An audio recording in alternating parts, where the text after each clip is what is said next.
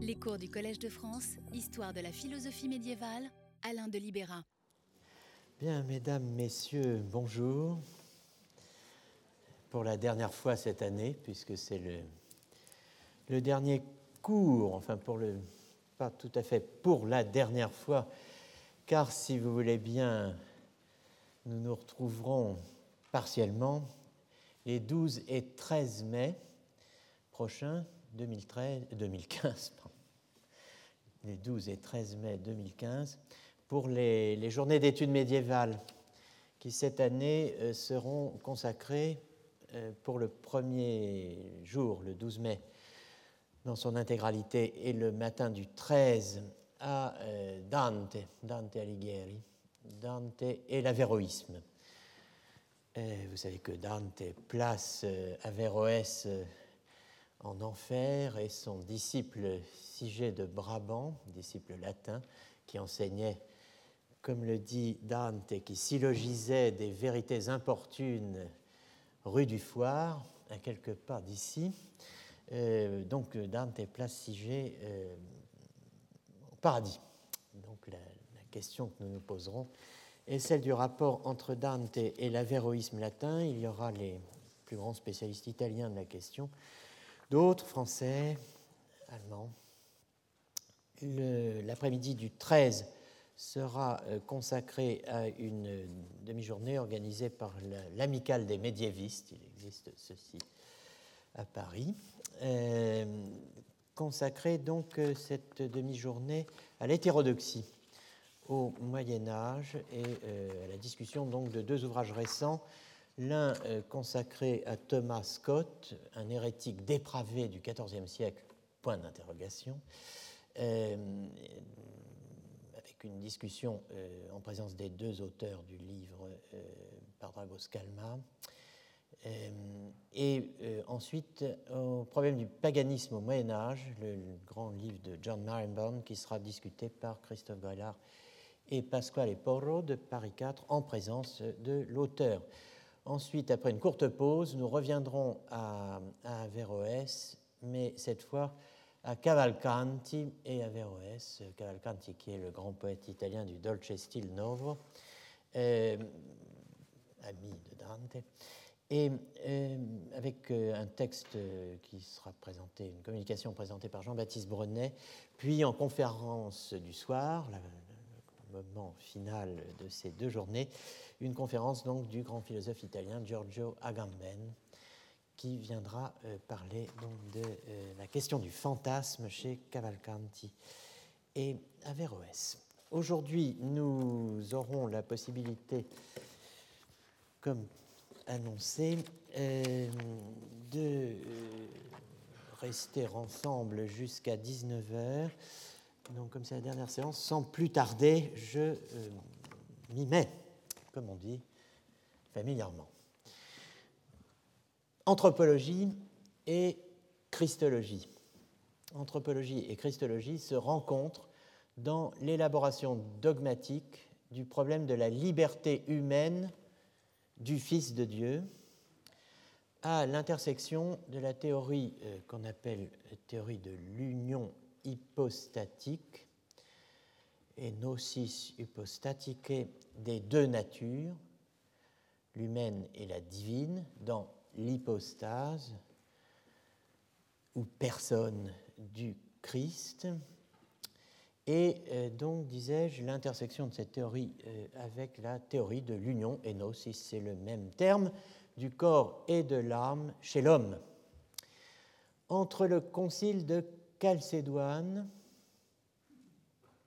quatrième concile œcuménique, 451, et le concile de Constantinople III, troisième concile de Constantinople, sixième concile œcuménique, 681, les pères des églises d'Orient ont pour ou de l'Église ont pour formuler le dogme essayer toutes les combinaisons de notions et de thèses offertes à l'esprit humain par cette philosophie grecque d'où vient l'intégralité du vocabulaire euh, ontologique de la théologie trinitaire et de la christologie.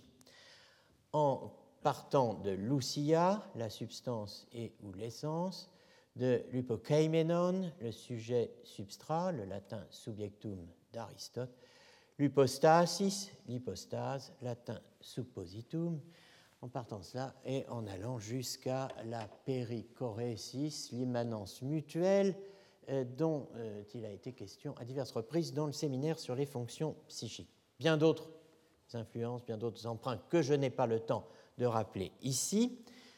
Ce que je veux souligner mm, à présent et d'emblée, c'est que les débats christologiques ont été euh, l'occasion de créer ou d'imposer des concepts ontologiques nouveaux par rapport à ceux-ci. Dans quel domaine? Eh bien, dans le domaine de la philosophie de l'esprit, dans le domaine de la psychologie, dans le domaine de l'anthropologie et, last but not least, comme on dit, de l'éthique. La christologie exige de forger des concepts dans un espace psychologique nouveau, ou pour mieux dire, dans un espace nouveau qui est celui de la psychologie à l'état naissant.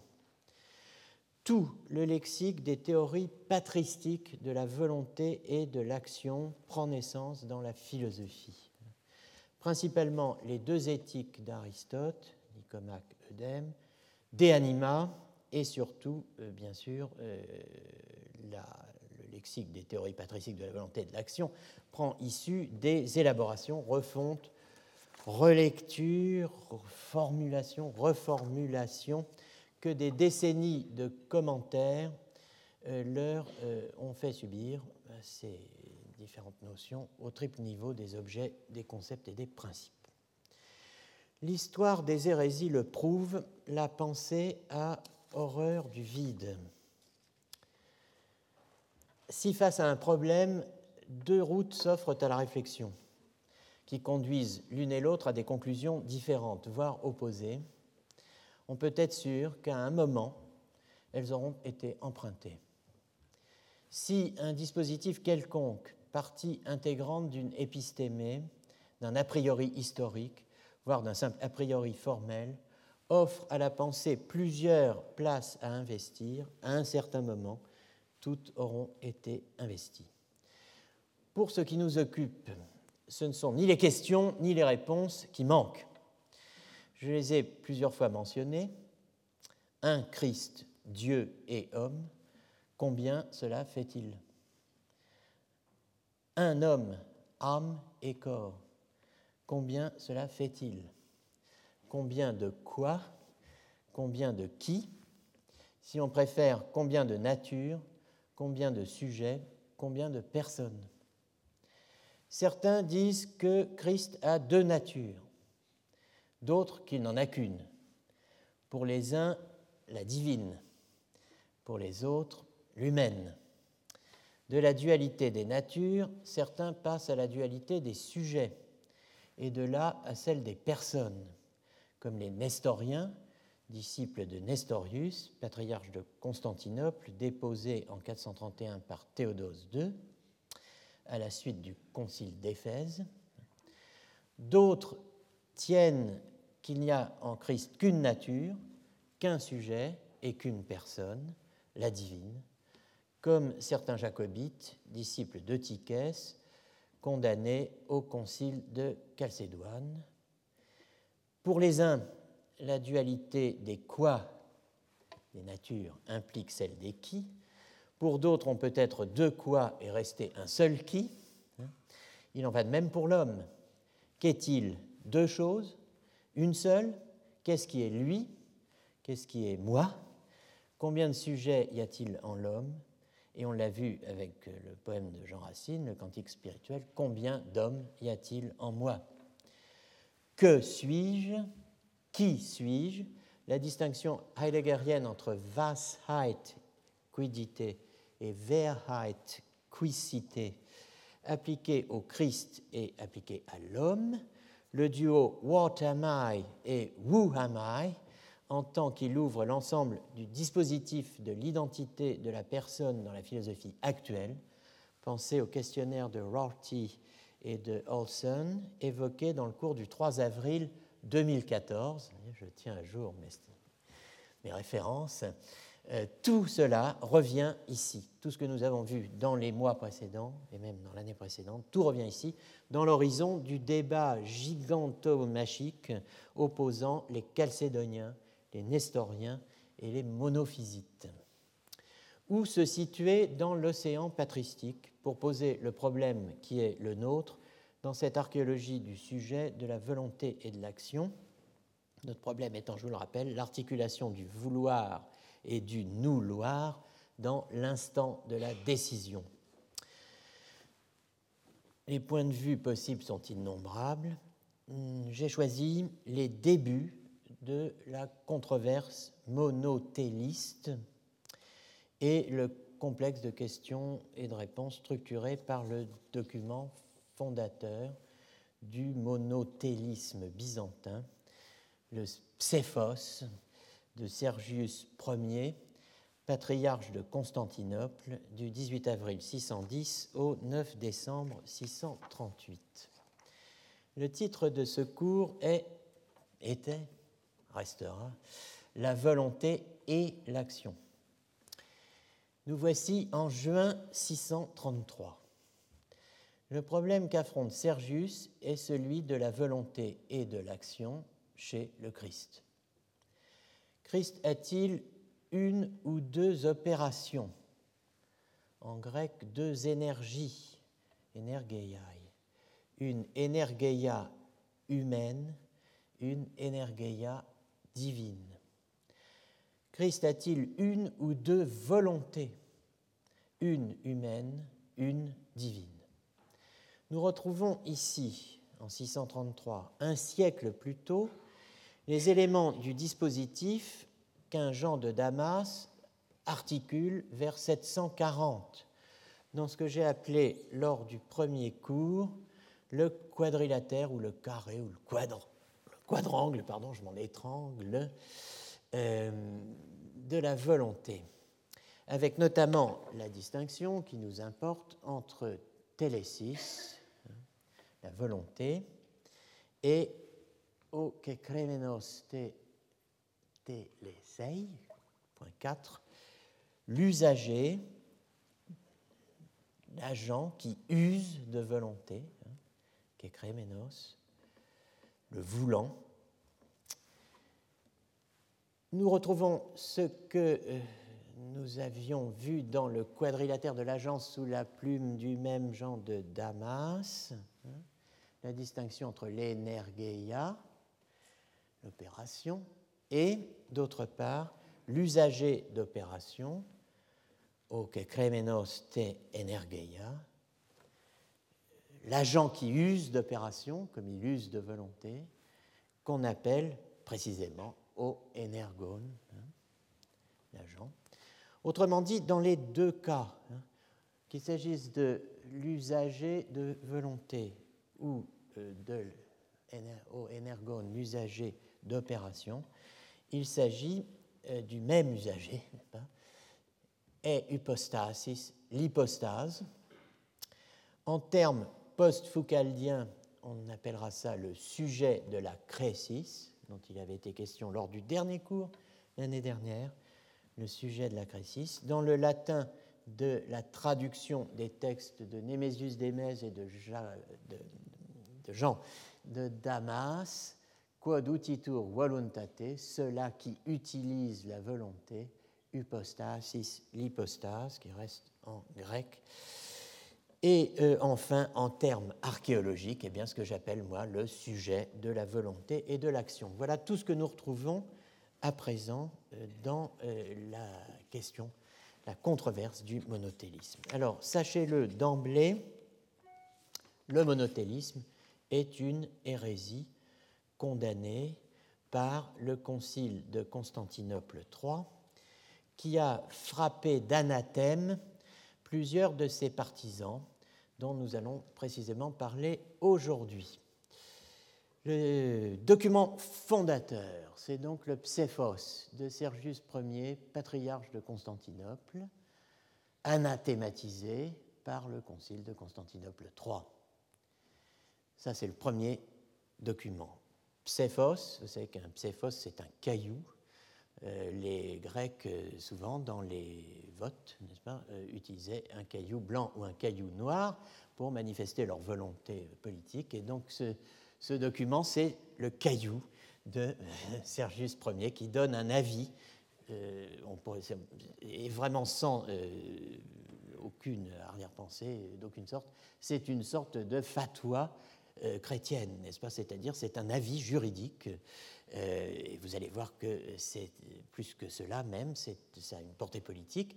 On va y revenir. Donc en tout cas, ce caillou, cet avis, c'est le premier document important dans ce dossier du monothélisme. Il y a ensuite une lettre du même patriarche de Constantinople, Sergius, au pape Honorius Ier, qui contient ce texte. C'est grâce à cette lettre que nous connaissons le texte. Ensuite, il y a l'Ectésis de Sergius, qui est le même texte repris et réécrit en partie euh, en 638, placardé par l'empereur Héraclius Ier après euh, la défaite du Yarmouk, un nom qui vous dira probablement quelque chose en ce moment même, devant euh, les Arabes commandés par Khalid ibn al-Walid, euh, une grande bataille célèbre de, donc de cette période de l'empereur Héraclius. Protagonistes, donc en dehors du patriarche Sergius, Honorius Ier, pape de 625 à 638, anathématisé par le concile de Constantinople III, donc voilà un exemple de pape qui a reçu, subi l'anathème. Hein. Euh, mais avec eux, nous sommes d'avis, disent euh, une partie des actes du Concile de Constantinople III, nous sommes d'avis de bannir aussi de la Sainte Église de Dieu Honorius, jadis pape de l'ancienne Rome. Euh, vous savez que la conscience des deux Roms est très vivace. Euh, chez les Byzantins, jadis pape de l'ancienne Rome, et de le frapper d'anathème, parce que nous avons trouvé dans la lettre écrite par lui à Sergius, il y a donc une réponse d'Honorius à Sergius, euh, qu'il a suivi en tout l'opinion de celui-ci et qu'il a confirmé ses enseignements impies. Et enfin, le dernier protagoniste, last but not least, c'est l'empereur lui-même, Héraclius Ier, empereur de 610 à 641. Alors pourquoi est-ce que euh, le l'ectésis avait été placardé, donc sur, notamment sur les portes de, Sainte-Sophie? Eh bien, euh, précisément pour ramener l'unité dans l'Empire, euh, divisé, travaillé, déchiré par les controverses religieuses. Comme l'écrit Antoine Lévy, je cite, les doctrines monoénergistes et monothélites ou monothélistes n'aurait jamais vu le jour, sans doute, s'il ne s'était agi par ces formules de compromis de rétablir l'unité perdue de l'Empire et en sorte de garantir à ce dernier une solidité politique cruciale devant les déferlantes perses puis arabes. Héraclius est celui qui a mené les guerres plus, les plus célèbres contre les Perses, qu'il a remporté d'ailleurs, et il y a aussi eu euh, des guerres contre les Arabes qui ont été en revanche perdues. Alors, la stratégie de Sergius, patriarche de Constantinople. L'objectif de Sergius est de désamorcer, c'est clair comme objectif, désamorcer le conflit entre les Chalcédoniens et les monophysites, sont tombés dans le nestorianisme. Alors, pour y échapper donc à ce piège mortel, euh, il tente en somme, euh, pas, il fait ce qu'on appelle aujourd'hui, il donne, il donne des éléments de langage, n'est-ce pas? Euh, Les premiers éléments de langage, au fond, c'est probablement le pséphos de Sergius Ier. On peut dire aussi qu'il tente d'enrégimenter le langage. Comment? Eh bien, en interdisant l'utilisation de deux expressions opposées, une opération et deux opérations il n'est plus question d'employer ces expressions-là lorsqu'il s'agit du Christ. Alors, il rejette l'expression une opération, formule du monoénergisme, qui a été la première tentative faite pour essayer de sortir de l'impasse. Il la rejette, cette expression, donc nous n'avons plus le droit, n'est-ce pas, si nous sommes byzantins, nous n'avons plus le droit d'employer l'expression une opération, nous n'avons plus le droit non plus d'employer deux opérations. Alors, bien qu'elle ait été employée par certains pères, parce qu'elle résonne étrangement et trouble les oreilles de certains qui supposent qu'on avance cette expression une opération, le Christ n'a qu'une énergeia, hein, euh, pour écarter les deux natures unies hypostatiquement dans le Christ notre Seigneur. Autrement dit, euh, certains euh, se sont troublés par l'expression une opération parce qu'ils pensent qu'elle est le, cheval de Troie, si je puis dire, du monophysisme.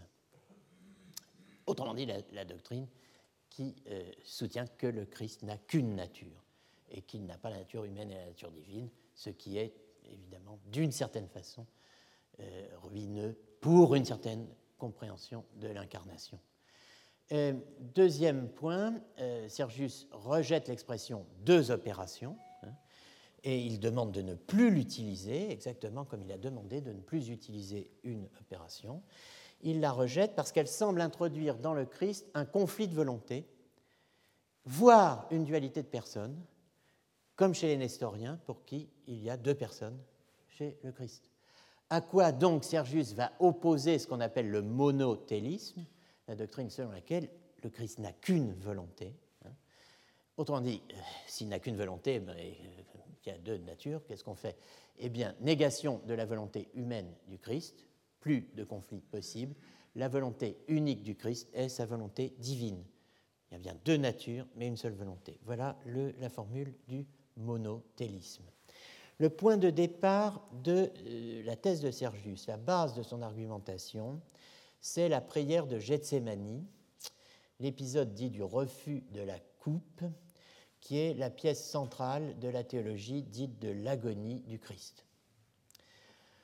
Au sens euh, littéraire, n'est-ce pas, euh, dit le TLF, Trésor de langue française informatisé, le terme agonie désigne une euh, extrême souffrance morale entraînant un très grand abattement spirituel. Je cite donc le TLF. Hein.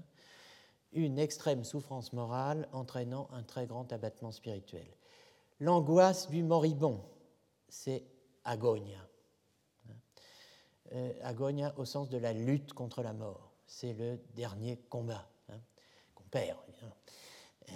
c'est ce terme qu'utilise Luc 22, 44 pour décrire l'angoisse du Christ priant au jardin des Oliviers. Genomenos en agonia, factus in agonia, étant en agonie. Il, le Christ, euh, priait plus instamment et traduit euh, Louis II, sa sueur devint comme des grumeaux de sang, on pourrait dire de grosses gouttes de sang. Euh, le, voilà donc hein, le, le, pséphos, qui nie la volonté humaine du Christ, n'est au fond qu'une interprétation de cette prière telle qu'elle est rapportée par les évangiles synoptiques, Matthieu, Marc et Luc.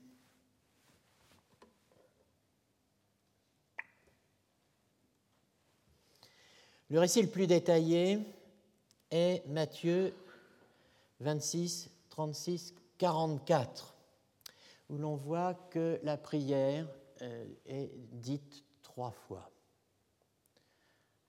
Une fois deux fois, trois fois, versets 39, 42, 44.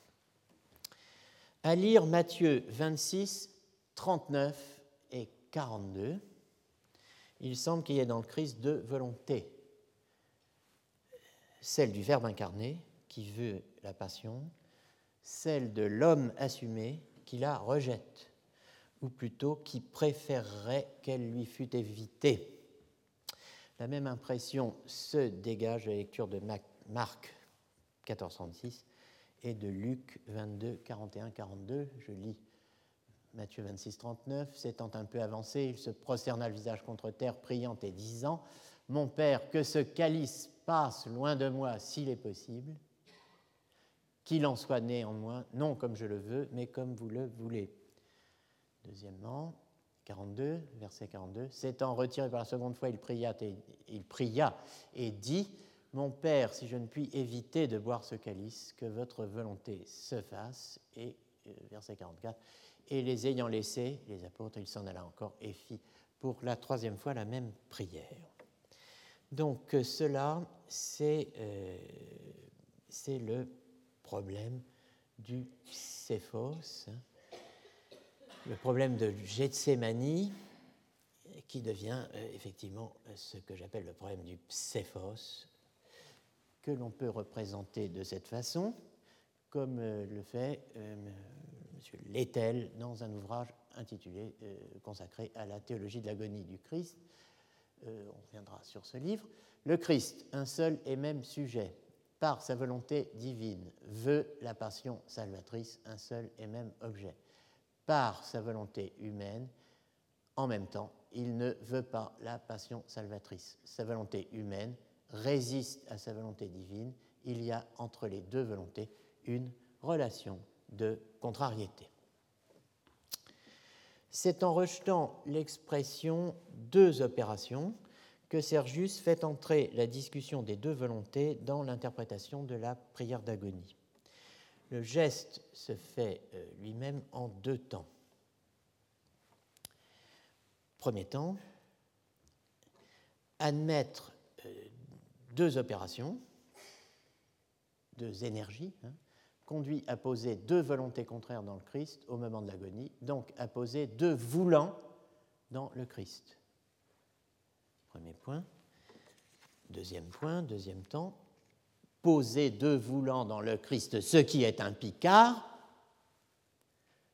impossible en vertu de PNC, alors c'est mon abréviation, pour le principe de non-contradiction, ou plutôt comme on va le voir, d'une application de PNC, d'une application du principe de non-contradiction. Vous avez donc deux points. Hein.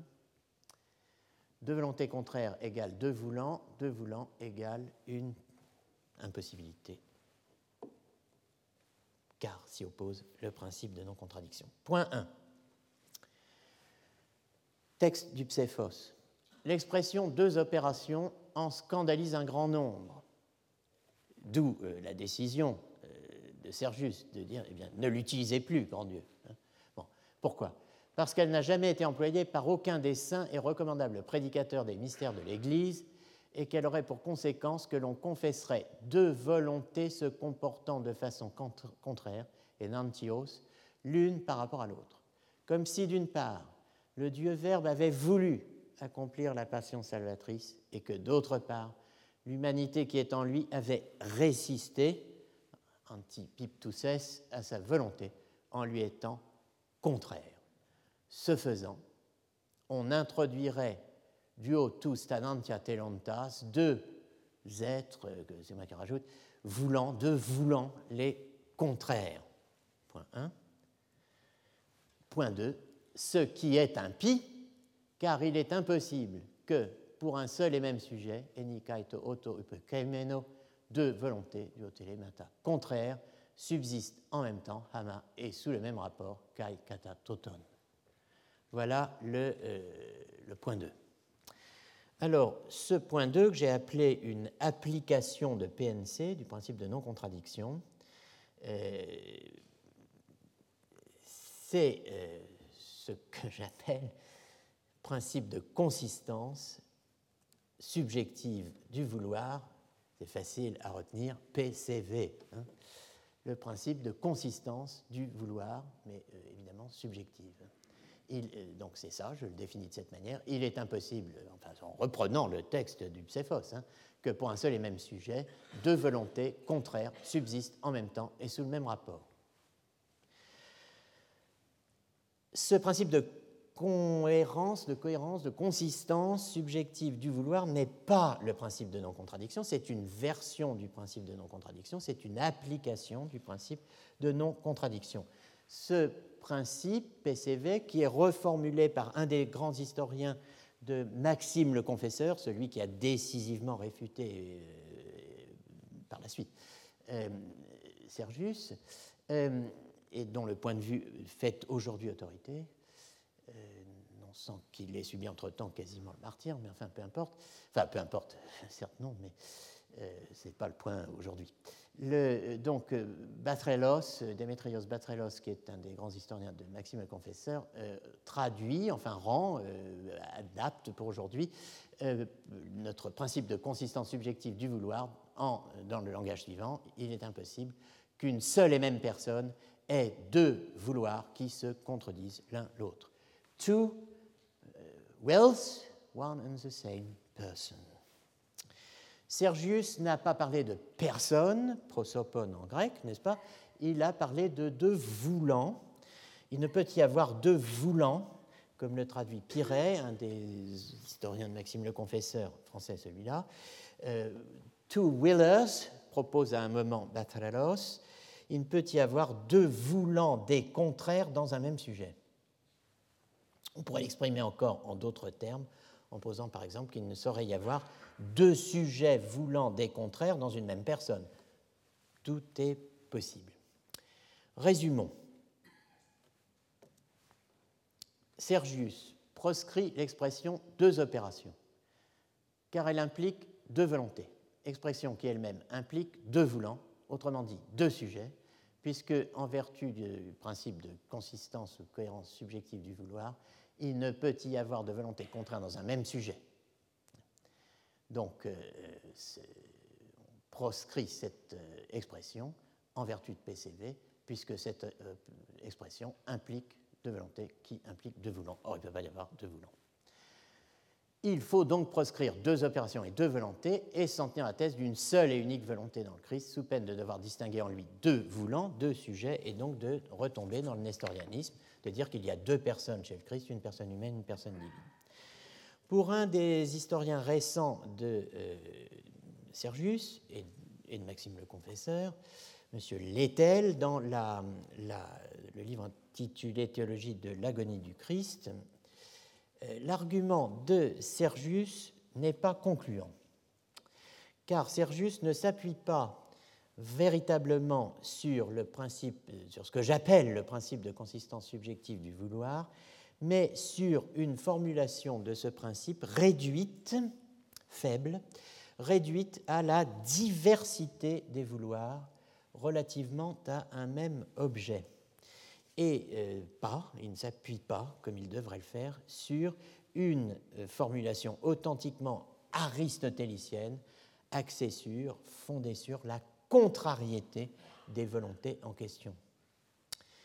L'Étel traduit ainsi le passage du Pséphos qui nous occupe. Il est impossible que pour un seul et même sujet, deux, volontés subsistent en même temps et par rapport au même objet. Ama kai deux volontés en même temps par rapport au même objet. L'Étel argumente ainsi?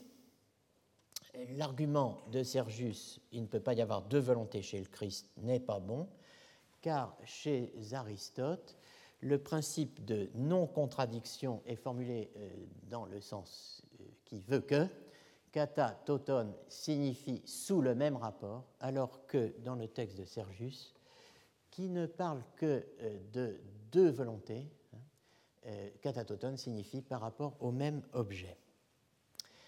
Donc, tel que le formule Sergius, le principe de cohérence subjective du vouloir n'est pas une vraie application du principe de cohérence subjective du vouloir. La primaire d'agonie propose bien un sujet et un objet.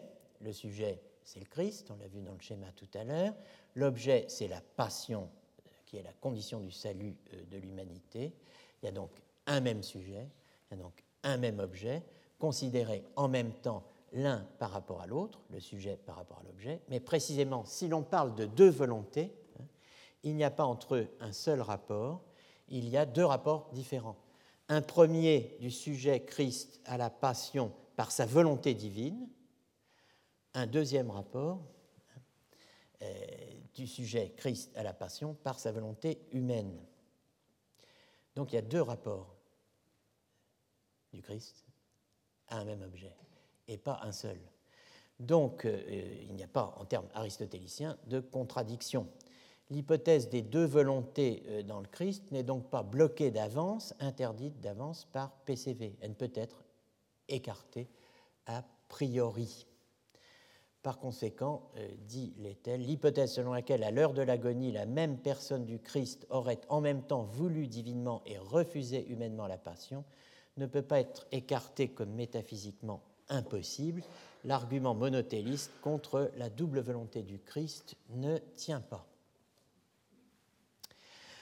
Alors on ne peut que donner raison à l'étel de distinguer contrariété et altérité ou diversité.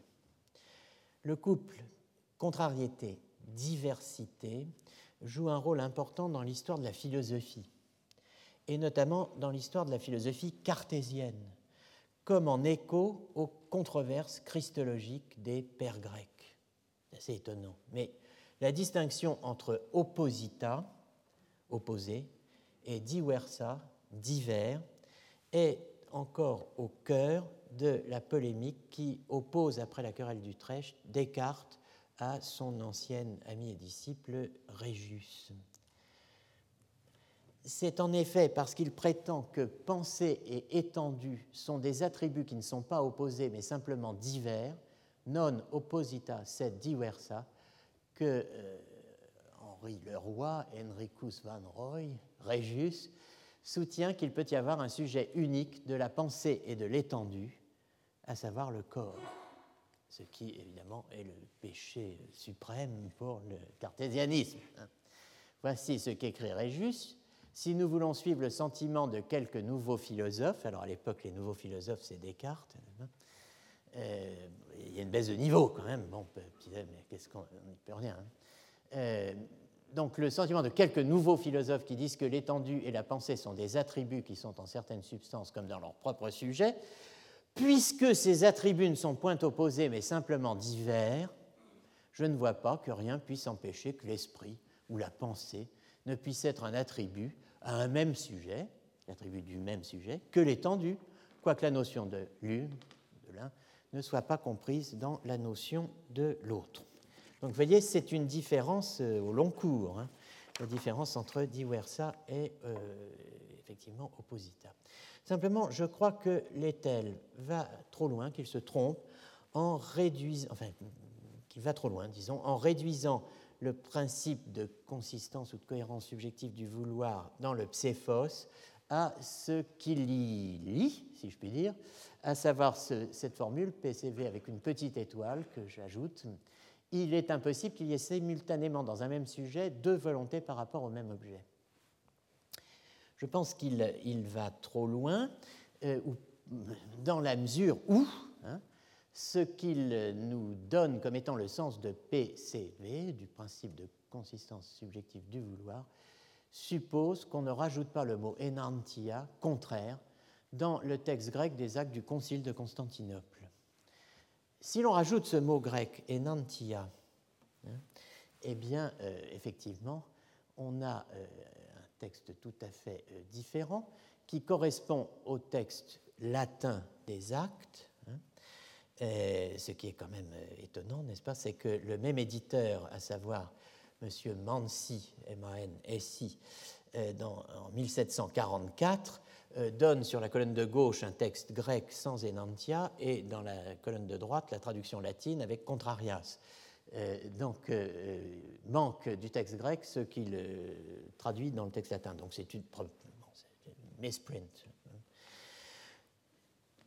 Il faut donc corriger euh, le texte grec et lire ce que donne le texte latin. Et à ce moment-là, on a bien, comme je le disais, non pas il est impossible qu'il y ait simultanément dans un même sujet deux volontés par rapport au même objet. On a il est impossible que pour un seul et même sujet, deux volontés contraires subsistent en même temps et sous le même rapport. Cela, euh, alors tout milite en faveur de cette correction du texte de l'édition de 1744. Il y a une édition plus récente maintenant, bien entendu, euh, mais euh, quelle que soit la donnée philologique de base,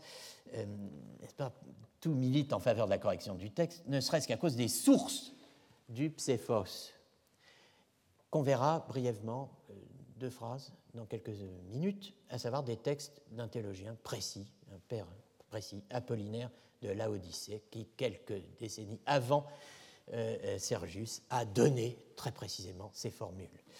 Bon, donc c'est. Euh, qui font référence à des contraires, des volontés contraires, et pas seulement des volontés diverses. Et vous allez voir que ça a une importance pour toute la suite de notre propos. Cela étant, quelque interprétation que l'on donne de PCV, n'est-ce pas, avec enantia ou sans l'argument de Sergius en faveur du monothélisme fonctionne, contrairement à ce qu'on dit, dans un cas comme dans l'autre. Affirmer deux volontés du Christ au moment de la prière d'agonie serait affirmer deux voulants et deux voulus, quel que soit le sens que l'on donne à contraire, hein, euh, que ces voulus soient divers ou opposés. Un voulant humain, le locuteur de Père, si tu voulais éloigner de moi cette coupe, et un voulant divin, celui de toutefois que ma volonté ne se fasse pas, mais la tienne. Or, précisément, cette hypothèse hein, de voulant, de voulu, hein, cette hypothèse est pour Sergius, aux yeux de Sergius, dogmatiquement exclue. Elle est doublement fautive. Elle est fautive du côté du voulant comme du côté du voulu. Le Christ est un seul et même hypokeimenon du vouloir, un seul et même sujet du vouloir. Il n'y a pas chez lui de dualité de voulu, qu'il soit divers ou opposé. L'acceptation de la passion salvatrice est l'unique réalité voulue par le Christ. S'il n'y a ni dualité de voulant, ni dualité de voulu, pourquoi poser deux volontés? Comme l'écrit euh, Piret, qui le troisième grand historien de Maxime le Confesseur, sans faire référence euh, à la contrariété des vouloirs et en euh, mettant l'accent sur la dualité des voulants et des voulus, deux volontés impliquerait deux voulants et deux voulus, ce qui est impossible, étant posé par ailleurs l'identité du sujet qui est le Christ, il n'y a qu'un Christ, et l'identification de ce qu'il veut, à savoir notre salut. L'argument de Sergius rejoint donc euh, le principe de non-contradiction via le principe de consistance euh, cohérence subjective du vouloir par la seule référence à la dualité. On n'a même pas besoin d'enantia. Du même coup, cependant, eh bien, euh, tout va bien, mais il n'y a plus de problème de Gethsemane. Il n'y a plus d'agonisme dans la prière d'agonie. Il n'y a qu'un Christ et il n'a qu'un vouloir, notre salut, et ce vouloir qui est celui d'un unique sujet voulant s'exerce en un seul temps qui impose l'unicité et le rejet de toute synchronicité dans le vouloir et le nouloir. Hein. La coupe ne peut être simultanément et en même temps, euh, dans ce même temps de l'agonie, et refusée et acceptée par un seul et même sujet voulant. En somme, si vous voulez, dans cette étrange agonie, le combat cesse faute de combattants. Et je serais tenté de dire, non sans une pointe de persiflage, que la paix est rétablie à la fois dans le Christ, mais aussi euh, dans l'Église et dans l'Empire. Mais alors, me direz-vous, d'où vient le refus initial de la coupe? Qui parle dans Mon Père que ce calice passe loin de moi s'il est possible S'il n'y a pas deux voulants, s'il n'y a qu'une volonté, Parle? Un seul Christ. Qu'est-ce qui parle dans le Christ pour dire, mon Père, que ce calice passe loin de moi s'il est possible? La réponse de Sergius est simple, ce n'est pas la volonté humaine du Christ. Et ça ne peut pas l'être. Alors c'est quoi? Puisqu'il n'y a qu'une volonté, la volonté divine. Eh bien, c'est un mouvement naturel de la chair qu'animait une âme raisonnable chair à laquelle le Dieu Verbe est uni selon l'hypostase. Un mouvement naturel de la chair. Le mouvement naturel de la chair, c'est l'équivalent du désir chez le religieux enchaînés d'Abélard, dont vous vous rappelez peut-être. C'est l'équivalent des déplaisances, displacentia, chez les buridaniens. Autrement dit, c'est un niveau infra-éthique hein, inférieur à celui de ce que Buridan, Hussingen et Trutvetter appellent l'acceptation et le refus. Hein. Le niveau éthique, c'est l'acceptation et le refus. Le mouvement naturel de la chair n'est pas éthique, il est infra-éthique. Le monothélisme supprime l'agonia, il supprime l'agonie. Gethsemane n'est plus le paradigme du conflit de volonté. En termes scotistes, le Christ de Sergius voulant en A, à l'instant A, l'instant de l'agonie, hein, eh bien, ne ne pas en A. Le monothélisme ne nous éclaire pas sur la formule de Scott. Qui veut en A peut nous loir en A. Il ne nous éclaire pas sur la formule de Scott, il l'éteint. Mais il a quand même un intérêt archéologique, ce monothélisme. Il consacre, il scelle l'entrée du sujet en éthique. Et même celle du sujet cohérent, soumis en tant que je au principe de non-contradiction. Le sujet doué de logos. Rappelez-vous la définition de l'action praxis, gestio, actus, chez Némésius d'Émèse et Jean de Damas dans le cours du 10 mars. Praxis est in energeia logique.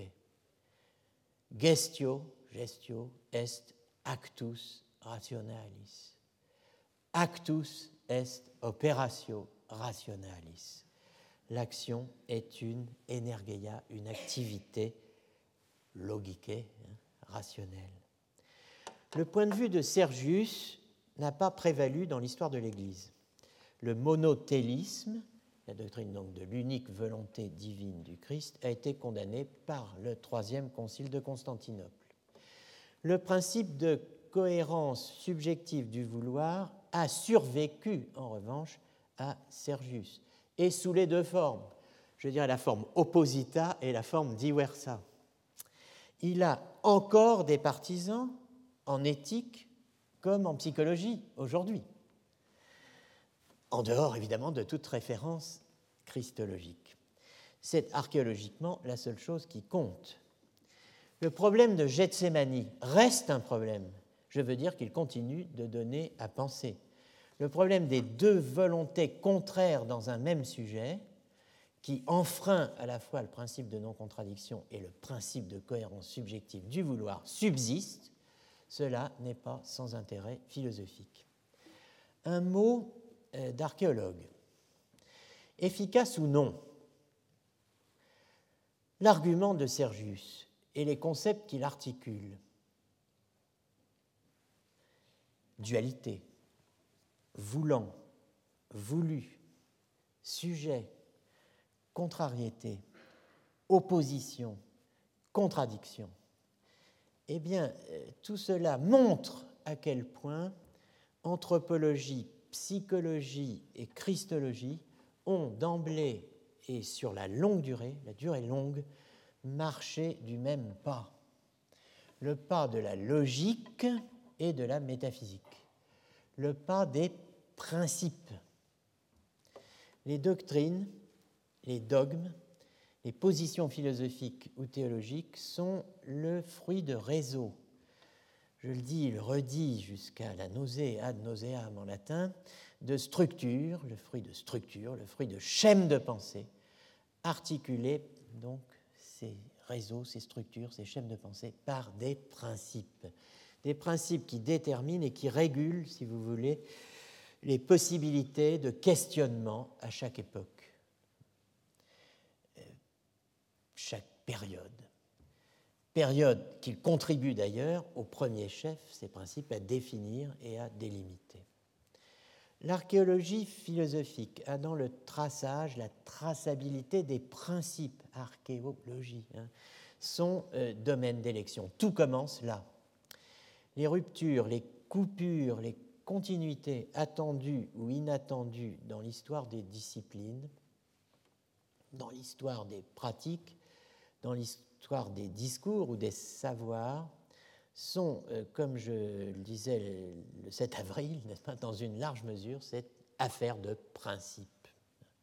Je prendrai un exemple, un seul euh, à présent, ce que j'appelle le principe subjectif de l'action. Alors après PCV, PSA, n'est-ce pas Il y a des sponsors dans, nous incite à trouver de l'aide. Donc je glisse subliminalement quelques allusions en espérant qu'il y aura des retombées avant 2017. Donc le principe subjectif de l'action, PSA. Un mot d'archéologie, donc, hein, PSA. Le principe subjectif de l'action est la clé de voûte de l'édifice théorique et conceptuel issu de la rencontre de ce que j'appelle après Heidegger la subjectivité, Subjektivität, qui n'est pas la subjectivité, et de l'agence, la subjectivité étant le fruit de la rencontre de la Subjektivität et de l'agence agency, capacité d'agir.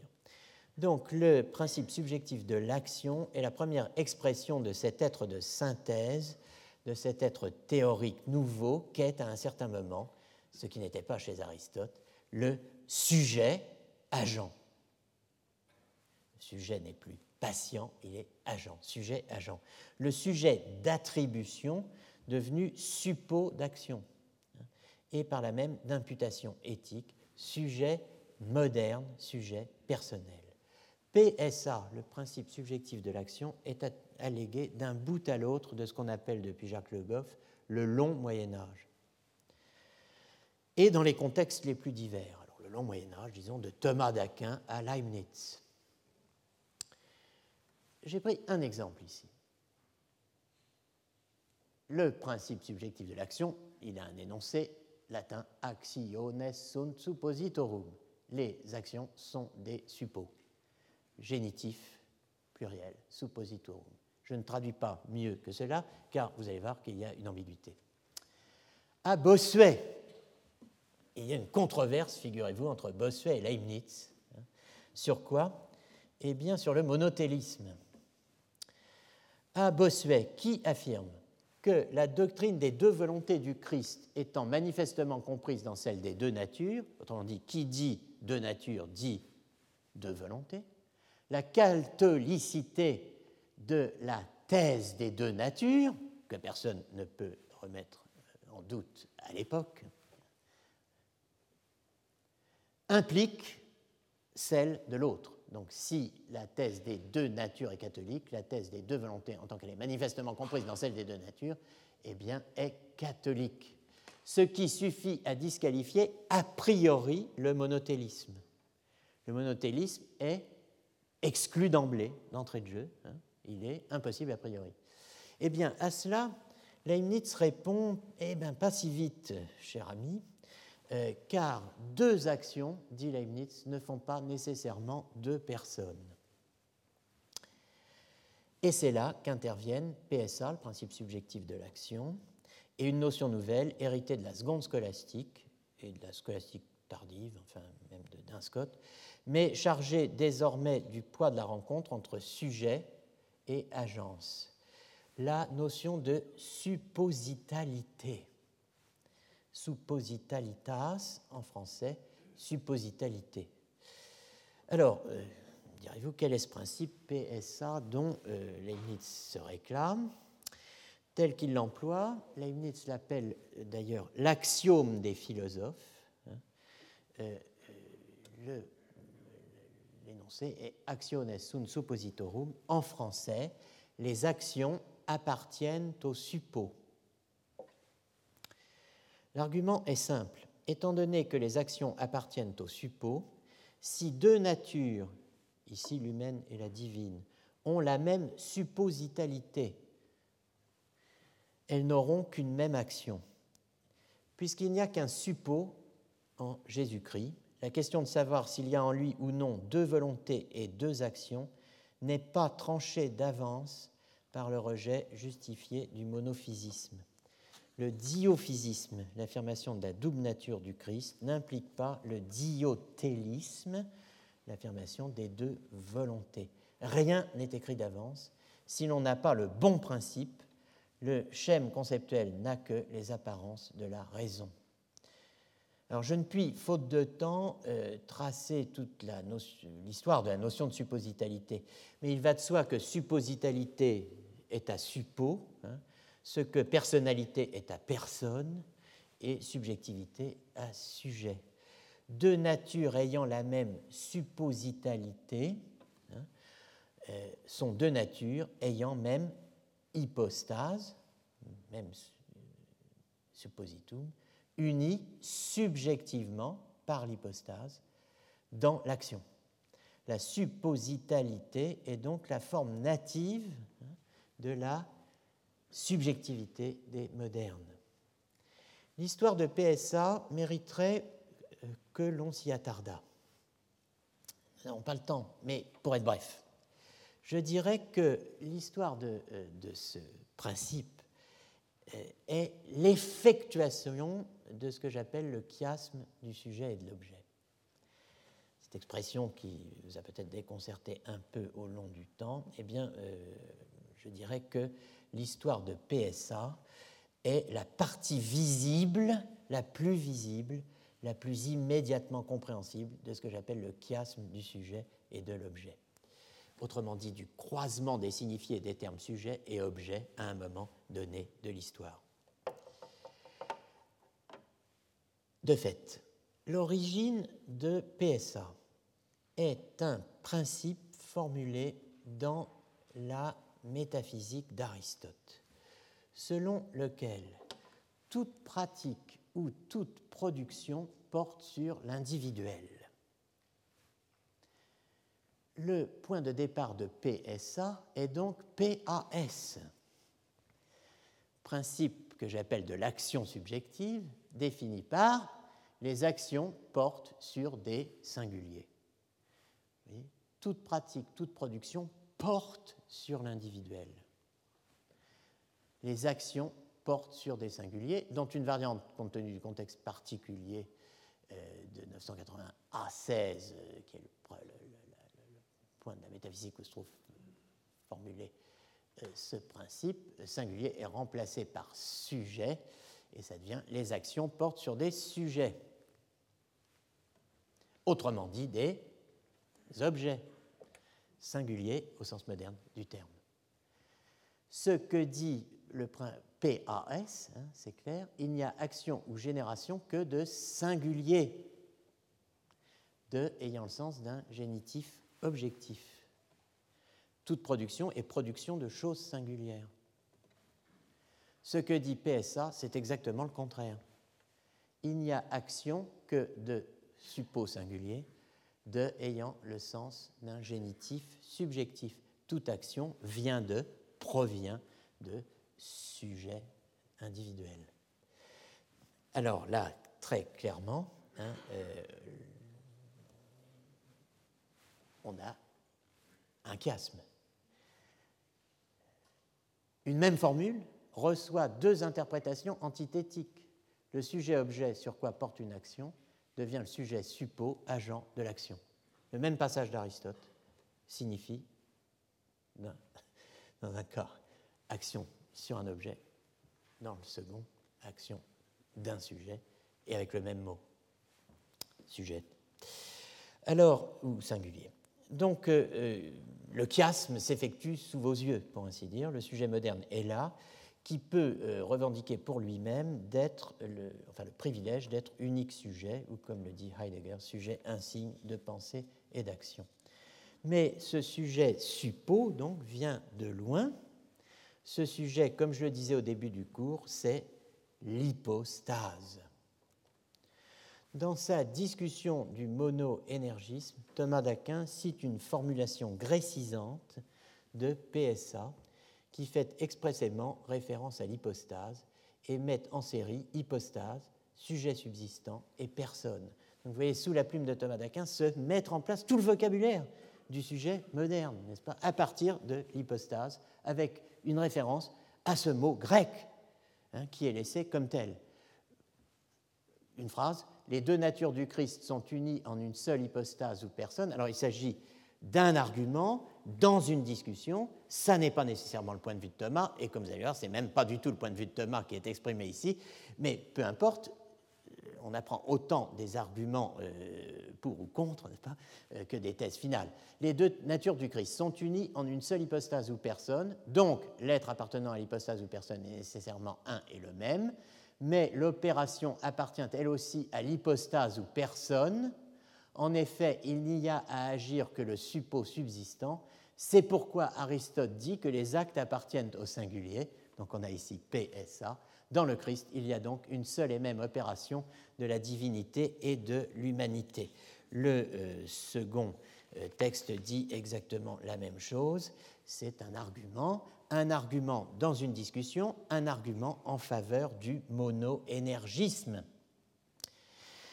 Chose intéressante, donc, comme vous le voyez, PSA, le principe d'Aristote, instrumentalise ici, aux yeux de Thomas, une erreur, le monoénergisme puisque les deux textes qui sont cités ici hein, sont des arguments en faveur d'une thèse abandonnée et condamnée.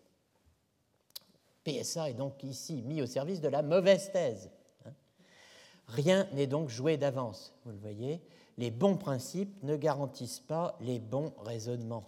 Il faut savoir utiliser les bons principes, il faut savoir les utiliser, comme disait l'autre, l'arme de la critique ne saurait remplacer la critique des armes la liberté du sujet. La notion même de sujet libre est conquise dans la mise en œuvre et la critique des principes qui ouvrent, organisent et délimitent un champ. Le principe des possibilités alternatives et la formule de Scott, qui veut en A peut nous loir en A, sont pris dans un réseau complexe de principes où le principe de non-contradiction et ses satellites ont une place et une fonction centrale, régulatrice, prescriptrice de théories, de concepts et de problèmes. Un dernier mot avant la pause sur les sources du principe de cohérence subjective du vouloir mentionné par Sergius, introduit apparemment par Sergius, en fait mentionné par Sergius dans le Pséphos. Les euh, sources de euh, ce principe de cohérence subjective du vouloir sont christologiques et euh, elles sont immédiatement identifiables. Il s'agit de fragments, les fragments 2 et 150, on n'a plus guère autre chose que des fragments, en l'occurrence concernant ce point, d'Apollinaire de, de Laodicée, donc vers 315-390, un autre hérésiarque qui est l'inspirateur de ce qu'on appelle les apollinaristes. Je n'entre pas dans ces détails, mais euh, sachez que, euh, bon, Apollinaire rejette la dualité des natures en s'appuyant sur le principe de cohérence euh, subjective du vouloir, dont vous avez ici deux formulations. Il est impossible que deux doués d'intelligence et de volonté coexistent en même temps dans le même sujet sinon chacun serait en guerre contre l'autre. Oh, guerre cruelle, n'est-ce pas dit euh, Jean Racine dans euh, le cantique spirituel que nous lisions la semaine dernière. Sinon chacun serait en guerre contre l'autre à cause de sa propre volonté et de sa propre opération. Il est impossible que dans un seul et même sujet coexistent deux voulant des choses contraires. Hein. Duo tous tanentia telontas, c'est la formule du Pséphos car chacun ferait ce qu'il désire suivant une impulsion automotrice. Un dernier mot sur la euh, source d'Apollinaire de la Odyssée, qui par transitivité hein, euh, serait celle de Sergius dans le Pséphos. Si c'est la source d'Apollinaire, c'est la source possible de, euh, de, Sergius. Alors, ça n'est pas cette source possible, ce n'est pas nécessairement donc hein, euh, l'énoncé aristotélicien du principe de non-contradiction. On peut penser à un autre texte, en l'occurrence à la République de Platon. Euh, la démonstration dans la République de la tripartition de l'âme, autrement dit de l'existence en l'homme d'une pluralité d'âmes. Trois, en l'occurrence. Elle repose cette démonstration sur, je cite, l'existence de conflits entre des tendances opposées au sein de l'âme. Je cite ici M. Delcominette, euh, qui est euh, un des historiens belges de philosophie antique, qui s'est intéressé à cette question. Euh, la démonstration donc repose sur l'existence de conflits entre des tendances opposées au sein de l'âme qui devient exploitable si l'on adopte le principe des contraires, ce qu'on appelle le principe des contraires, ce que les historiens de Platon appellent le principe des contraires. Et voici le texte de Platon, hein. PC, le principe des contraires. Il est évident que la même chose ne consentira pas à faire ou à subir en même temps des contraires, en tout cas pas selon le même rapport et relativement à la même chose. Vous avez ici les deux interprétations de PCV dans le Pséphos, sous le même rapport hein, et relativement à la même chose, relativement au même objet. Donc euh, ce principe des contraires, euh, les, historiens discutent euh, perte de vue pour savoir si c'est le même principe que le principe de non-contradiction chez les Aristotes, s'il se réduit à PNC ou pas, enfin bon. Je dirais peu importe. Euh, comme le souligne donc Sylvain Delcominette, c'est le recours à ce principe hein, qui permet à Platon de déterminer que ce par quoi nous apprenons, ce par quoi nous avons de l'ardeur et ce par quoi nous désirons les plaisirs liés à la nourriture et à la génération, autrement dit, ce par quoi nous apprenons to logisticon, ce par quoi nous avons de l'ardeur to tumoeides, et ce par quoi nous désirons les plaisirs liés à la nourriture à la boisson et à la génération, to epituméticon ne sont pas un même principe, mais plusieurs. Autrement dit, il y a en moi le nous, le raisonnable ou esprit, le thumos, l'irascible, le cœur, la colère, et l'épitumia, le concupiscible, le désir, l'appétit. Tout ça est développé dans le Phèdre.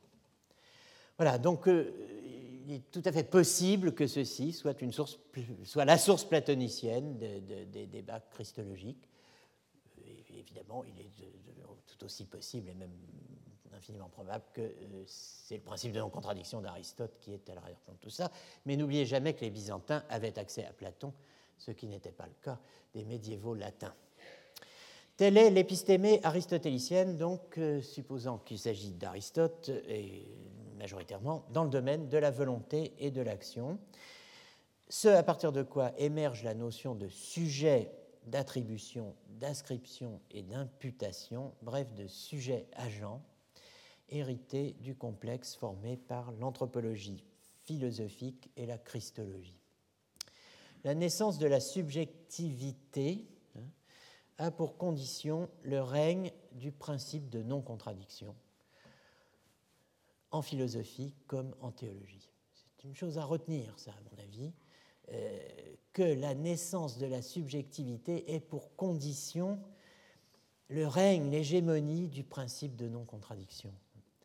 La notion de, moderne de sujet se construit sur la trame qui est constituée par les principes que j'ai mentionnés. Principe de non-contradiction, principe de cohérence subjective du vouloir, principe d'action subjective et PSA, les actions appartiennent au suppos. Eh bien, tout cela, cette notion moderne de sujet, se construit sur la trame constituée par ces principes dans l'épistémée aristotélicienne.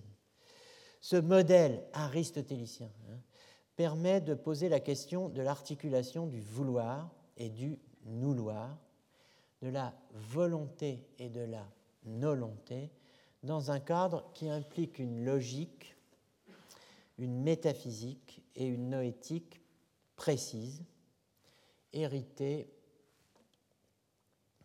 d'Aristote et du péripathétisme. euh, ce, cette question de l'articulation du vouloir et du nouloir, de la volonté et de la ne-volonté, euh, eh bien, euh, ce modèle aristotélicien le résout, la résout, cette question, en posant sur elle le verrou du principe de non-contradiction. Beau résultat, mais ce résultat a un coût. Il est contre-intuitif. Plus exactement, il est à peu près contraire à toute notre expérience. La guerre des voulants est peut-être impossible en un même sujet, reste que c'est l'ordinaire de la vie psychique. Elle est cette guerre des voulants, hein, la vie même de l'esprit. Elle est notre vie. Alors, je disais qu'il y avait deux modèles de l'action, comme il y avait deux modèles de la pensée, l'un aristotélicien, l'autre augustinien. Nous avons parlé du premier très longuement durant ce semestre. Il est temps d'aborder le second avant de conclure provisoirement cette deuxième étape de l'invention du sujet moderne. Donc dans la deuxième euh, sorte d'heure, euh, nous euh, allons parler d'Augustin. Je vous propose de faire une pause maintenant de cinq minutes environ. Voilà, donc on, reprend, dans cinq minutes, c'est à peu près vers moins 10. Quoi. Bien, bien, bien. Alors, quelle heure est-il? Oui, il va falloir foncer dans le brouillard.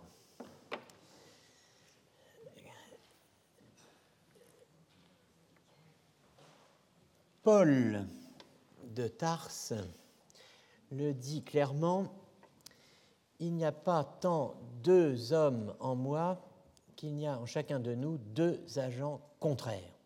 Ce que j'ai appelé la théorie des deux agents est paulinienne. Ces deux agents ont un nom, sarx, la chair, et pneuma, l'esprit.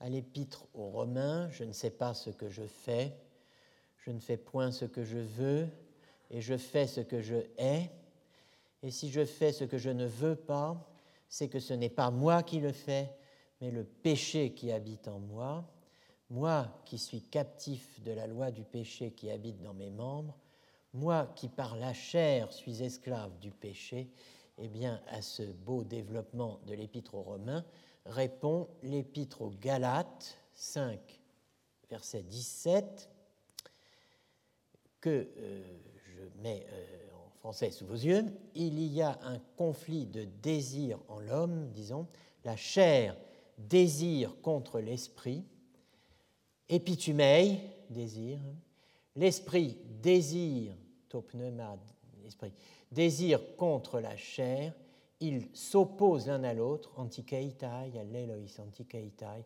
de sorte que les choses que l'on voudrait, on ne puisse les faire. Dans toute son œuvre, dans sa propre vie, au plus vif de son expérience de la conversion, dans le combat intérieur, la controverse menée avec lui-même dans le jardin de Milan, en la présence silencieuse de son ami Alypius, Augustin fait écho à Paul et plus encore au problème de Gethsémanie. Le conflit est au centre de sa théorie de la volonté. Mais le diagnostic est complexe et euh, ce diagnostic est antérieur à ce que les distinctions scolastiques et modernes nous ont vu articuler dans leur dispositif, hérité à des degrés divers du modèle que j'ai appelé aristotélicien, fondé sur PNC, le principe de non-contradiction. Le point de départ n'est pas le conflit comme tel, l'opposition logique entre deux principes extérieurs l'un à l'autre, deux voulants. Le point de départ d'Augustin, c'est la résistance au sein même du voulant. la résistance de lui-même à lui-même. Et du coup, c'est une expérience codée dans la philosophie et dans l'histoire de la philosophie sous le chef, sous la rubrique de l'acrasie ou faiblesse de la volonté. Cette expérience, Augustin l'appelle monstrum. C'est une expérience monstre, n'est-ce pas? Euh, C'est euh, donc une merveille, monstrum. Quelque chose qui provoque l'étonnement, Zain en grec, l'origine, Zain, l'étonnement. L'origine est la source permanente du philosophé, hein, selon Platon, de la philosophie, fille de Thomas, que vous retrouvez dans Thaumaturge, n'est-ce pas Thomas, de Thétète, 115d, et bien sûr Aristote, Métaphysique, livre 1, chapitre 2, 982, B11, hein, la philosophie, fille de Thomas Zayn. Voici la merveille, le monstrum, selon Augustin. Euh, vais citer un peu de latin à chaque fois parce que c'est beau le latin, n'est-ce d'une façon générale, mais euh, celui d'Augustin encore plus euh, que, d'habitude. Imperat animus corpori et paretur statim, imperat animus sibi et resistitur. Remarquable formule qui est antérieure à la distinction entre acte impéré, vous vous rappelez, l'acte impéré et l'acte illicite ou élicité, dont nous avons parlé dans les semaines précédentes.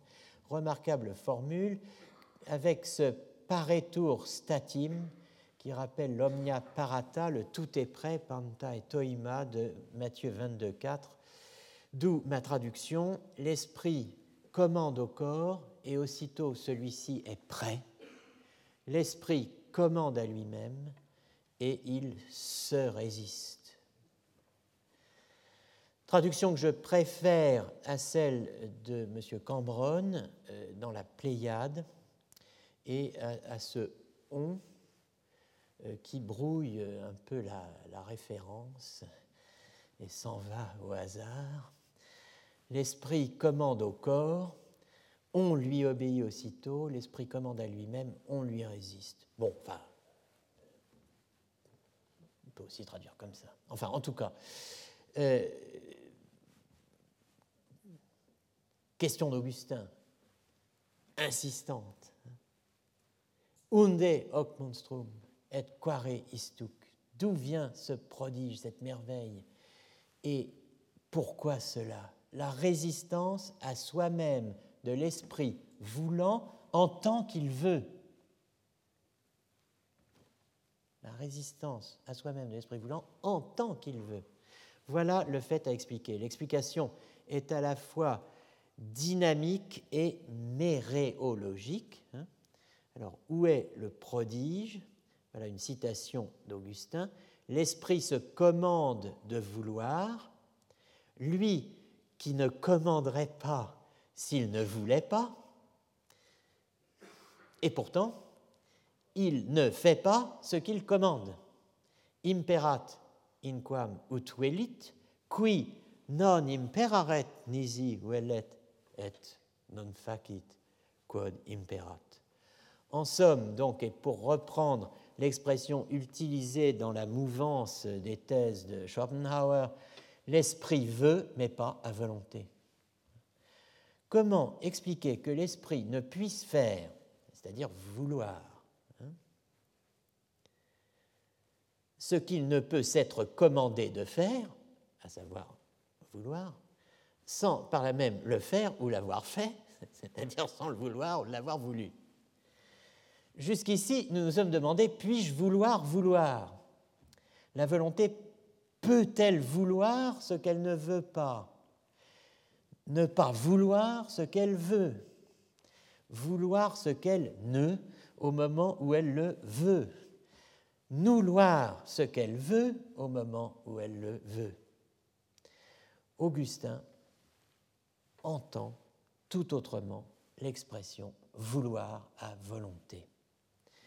La volonté est volonté de volonté. Elle veut vouloir. Je veux dit autant que je veux vouloir. Le problème pour la volonté n'est pas de pouvoir vouloir ce qu'elle veut. Son problème est d'ordre méréologique. Hein. C'est qu'elle n'est jamais tout entière à vouloir ce qu'elle veut. C'est par là qu'elle est volonté, et volonté libre. Si l'esprit ne peut vouloir ce qu'il veut, s'il échoue à vouloir vouloir, en ne pouvant échouer qu'à condition d'avoir voulu, donc de vouloir vouloir, c'est que l'échec fait partie de la réussite de l'acte. Il en est la condition intime. L'acte ne peut réussir qu'à condition d'échouer partiellement. Qu'est-ce à dire?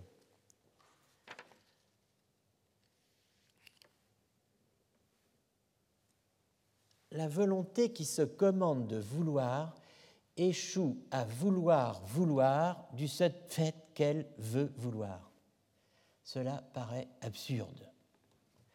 C'est assurément une bien étrange maladie, direz-vous. Eh bien non, non pas.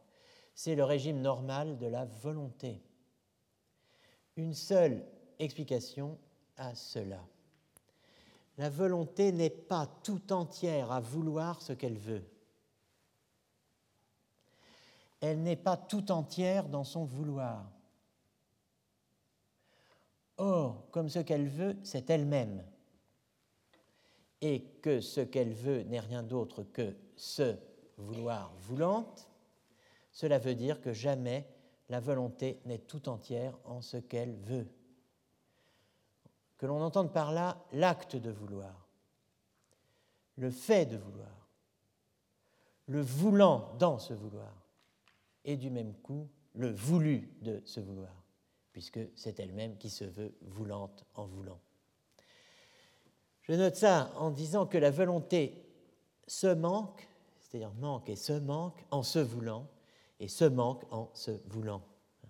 Car elle n'est jamais et ne peut jamais être tout entière en cela, elle qui veut, ni tout entière en ce qu'il, elle veut, bien qu'elle soit à la fois cela, elle, qui veut, et ce qu'il, elle, veut. Merveille, assurément, et singulier tourment. La question n'est pas pourrais-je jamais vouloir vouloir, mais serais-je jamais tout entier à vouloir ce que je veux?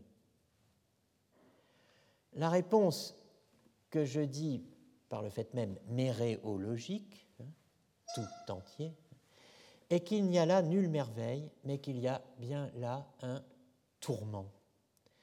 Selon Augustin, il y a même là une maladie, aigritudo animi, maladie, maladie, autrement dit, état normal du voulant. Le normal est le pathologique le normal, c'est le pathique, le pas tout à fait thétique, hein. le pas jamais entièrement thétique. Si l'esprit n'est pas obéi quand il veut vouloir, lui qui ne peut vouloir vouloir sans pourtant déjà vouloir, c'est que, si j'ose employer cette expression lacanienne, sa volonté n'est pas toute à la fois elle veut et ne veut pas. Ou plutôt, l'esprit ne veut pas de tout lui-même, ex toto, dit Augustin. Ne voulant pas de tout lui-même, comme on dit en français, de tout mon cœur, ne voulant pas de tout lui-même, il ne commande pas de tout lui-même. Il commande pour autant ou à proportion qu'il le veut il ne fait pas ce qu'il commande pour autant ou à proportion qu'il ne le veut pas. C'est non ex toto vult, non ergo ex toto imperat, nam in tantum imperat in quantum vult, et in tantum non fit quod imperat in quantum non vult. Il n'y a rien d'autre en cause ici que la volonté. Une volonté que qui se commande à elle-même d'être elle-même et qui n'est pas obéie précisément parce que pour se commander à elle-même d'être, il faut qu'elle ne soit pas tout entière dans son commandement. En somme, si la volonté n'est pas obéie, c'est qu'elle ne se commande pas par toute elle-même et ne le peut pas. Non itaque plena imperat, ideo non est quod imperat, nam si plena esset, nec imperaret ut esset, quia esset. C'est donc qu'elle ne commande pas d'une manière plénière, hein, ce qui fait que son ordre reste sans effet, car si elle voulait d'une manière plénière, elle n'aurait pas à se commander d'exister, puisqu'elle existerait déjà. La volonté n'obéit qu'à demi parce qu'elle ne commande qu'à demi. Vouloir en A, à l'instant A. Nouloir en A, à l'instant A. Nul prodige. Nul prodige, en effet, dans le fait pour la volonté de vouloir en partie et de nouloir en partie. C'est la structure ontologique, méréologique de la volonté, signe de la maladie d'un esprit partagé, clivé, scindé, schisé depuis le péché d'Adam clivé entre vérité qui élève et habitude qui appesantit. Non igitur monstrum partim vele partim nolle, sed aegritudo animi est, quia non totus assurgit veritate sublevatus, consuetudine prae gravatus. Il n'y a donc rien de prodigieux dans ce vouloir qui partiellement veut et partiellement nœud. C'est là une maladie de l'esprit que de ne pas se dresser tout entier, même lorsque la volonté le soulève, c'est que l'épaisseur de l'habitude la pesantit. De tout cela, Augustin donne une description précise que seul peut donner un esprit en rupture de manichéisme. Il n'y a pas deux volontés complètes en l'homme, deux volontés opposées, l'une bonne, l'autre mauvaise, portées par deux natures ou substances distinctes, la chair, sarx, et l'esprit, pneuma, l'âme et le corps. Cela, ce serait le triomphe de Mani il n'y a pas deux pleins face à face, ni un plein face au vide. Il y a un plein qui toujours déjà s'évide lui-même. Il y a une volonté euh, dédoublée par le nouloir que creuse en chaque vouloir sa propre incomplétude en conséquence du péché. Ideo sunt due voluntates quia una earum tota non est et tocat est alteri quod de est alteri. Il y a donc deux volontés au sens d'une dualité dans la volonté qui n'est pas totalement une. Ce qui est présent dans l'une est absent dans l'autre. Et c'est la même singulière formule qui décrit au plus près le mouvement de la skise hein, entre l'un et l'autre, l'autre de l'autre, qui, à l'évidence inévidente, hein, est le même. Il n'y a pas deux volontés parce qu'il y aurait en l'homme deux âmes ou deux principes. le manichéisme en psychologie, mais parce qu'il y a dans chaque acte de vouloir une réserve ou une retenue de l'âme qui libère la possibilité d'un non-vouloir au sein même du vouloir, une résistance qui la retient et la contrarie, mais euh, qui aussi, la retenant et la contrariant, lui permet de s'éprouver voulante et donc limitée. Non due nature contrarie in homine confligunt inter se, sed eadem anima non tota voluntate interdum vult, dit une scolie de Confession 9, 21, 24, reprenant la formule d'Augustin ouvrant le paragraphe. Iam ergo non dicant cum duas voluntates in homine uno adversari sibi sentiunt, duas contrarias mentes de duabus contrariis substantiis et de duobus contrariis principiis contendere unam bonam alteram malam. Qu'ils ne disent donc plus, quand ils voient dans un même homme s'affronter deux volontés, que deux âmes contraires, provenant de deux substances et principes contraires, se livrent une lutte, l'une étant bonne, l'autre mauvaise. Que dire alors? Que l'esprit, l'âme, l'homme ne veut ni ne ne par lui-même tout entier. Mais aussi, euh, qui s'en étonnera, ego, je, moi. Je ne veux ni ne ne par moi-même tout entier. Peut-on à la fois vouloir et nouloir en l'instant A demandera la scolastique. Augustin répond d'avance oui. Mais ce n'est pas l'exception, c'est la règle.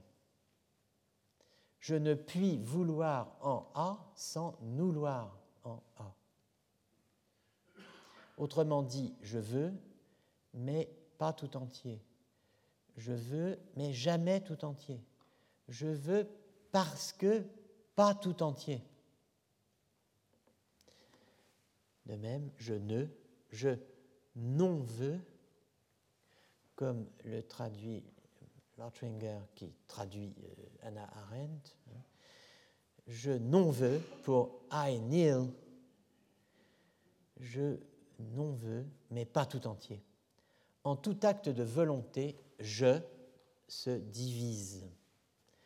Car tout acte de volonté est dissipation, division, dissociation de moi-même entre ce qui de moi et en moi veut et ce qui de moi et en moi ne, entre moi qui veux à demi et moi qui ne à demi. Il n'y a pas deux âmes en moi, mais une seule âme en lutte avec elle-même, qui se divise et se dissipe à la fois et toujours simultanément et douloureusement en un welle et un nolle, en conséquence du péché qui habite en elle, comme le dit l'Épître aux Romains 8.14. En toute volonté, donc, il y a un vouloir et un nouloir. L'un ne va pas sans l'autre.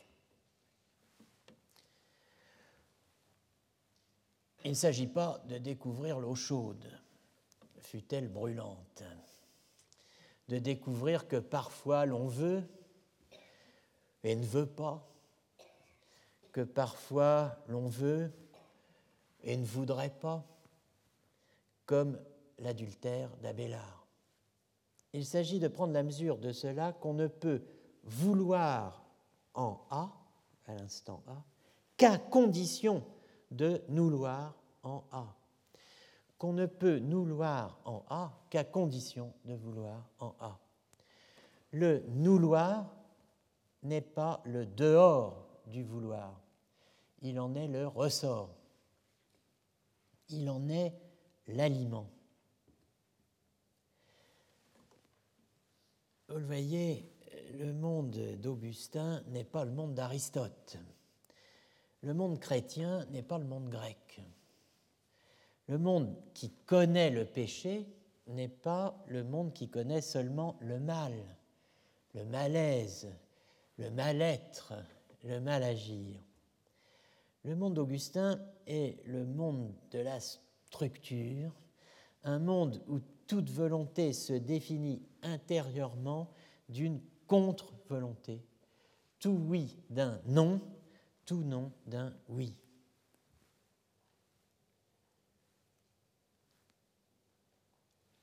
Comme l'écrit Anna Arendt dans The Will of the Mind,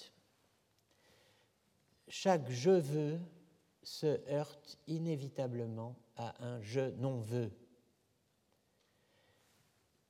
Comprenez, chaque wolo se heurte du seul fait d'être et de se dire, eh bien, il se heurte à un nolo. Chaque wolo se heurte à un nolo. Chaque je veux produit un je non veux. Il faut toujours deux volontés rivales pour vouloir. Telle est la structure. Cette structure est celle de ce que euh, Anna Arendt appelle le deux en un, two in one, qui caractérise tous les processus mentaux ou psychiques, penser, euh, vouloir, jugement, nos trois fonctions psychiques explorées lors depuis le premier séminaire cette année sur les pas d'Anna Arendt. La différence entre la pensée et le vouloir, thinking et willing, c'est que l'élément de la pensée étant le dialogue, c'est son élément, et l'élément de la volonté étant le conflit, c'est son élément. La première, la pensée, a besoin de la dualité pour se maintenir elle doit rester en dialogue, puisqu'elle est dialogique. Alors que la seconde, la volonté, ne peut s'accomplir qu'en dépassant le conflit, autrement dit la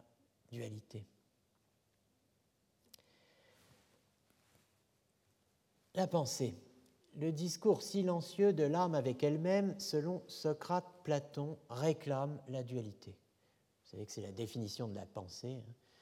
Discours silencieux de l'âme avec elle-même, chez Platon.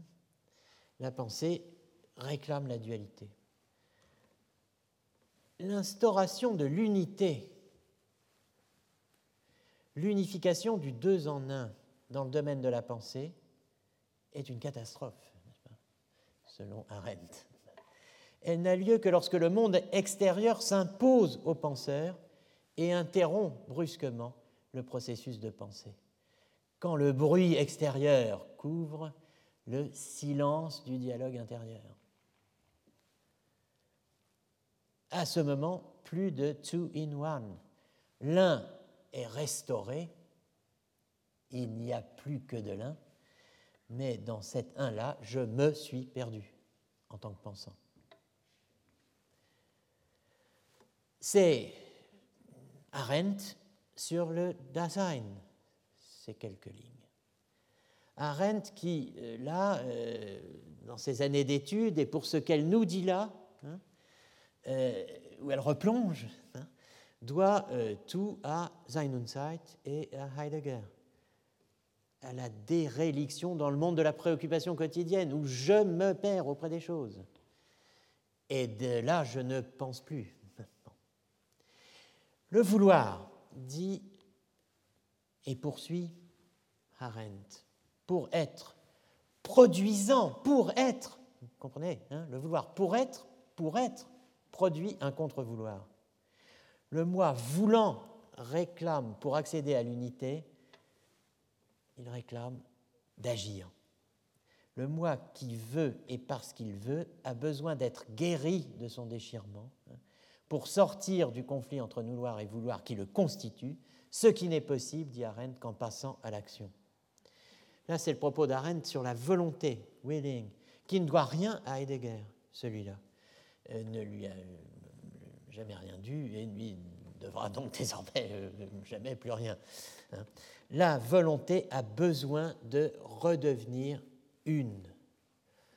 The will split and automatically producing its own counter will is in need of being healed, of becoming once again. La volonté partagée, traduit euh, la traductrice, et produisant automatiquement sa contre-volonté a besoin d'être restaurée, de redevenir une. Comme le penser, thinking, willing, le vouloir, a fait éclater l'un en un, deux en un. Mais pour le moi pensant, réduire la fracture serait la pire des choses. Ce serait mettre fin à l'activité de pensée, qui, je le répète encore une fois, est dialogique. Le logos de l'âme est dialogique. Pour la volonté clivée, au contraire, cliver, c'est le sens du mot split, utilisé par Arendt. The will, split. Hein. La réduction de la fracture sociale interne, n'est-ce pas? La réduction du clivage est essentielle, car sans unification, toute action nous paraît impossible. Je reviendrai sur ce point. L'intérêt du modèle augustinien qui tient à son anti-manichéisme est que la fracture du vouloir, sa faille, n'est pas liée à une diarchie, à une dualité de principes, bref, au conflit du bien et du mal, autour duquel gravite non seulement le manichéisme, mais aussi l'éthique péripatéticienne des médiévaux articulée sur la relation entre vouloir, nouloir, bien et mal, avec ses règles évoquées dans les cours précédents, Buridan et la description de l'internalisme fort. La faille à l'intérieur de la volonté est indépendante du contenu qui est voulu, bien ou mal. Une volonté mauvaise n'est pas moins partagée qu'une bonne, et vice-versa une volonté qui serait d'emblée entière, autrement dit dépourvue de contre-volonté, ne serait pas volonté à proprement parler. Elle ne voudrait pas vouloir.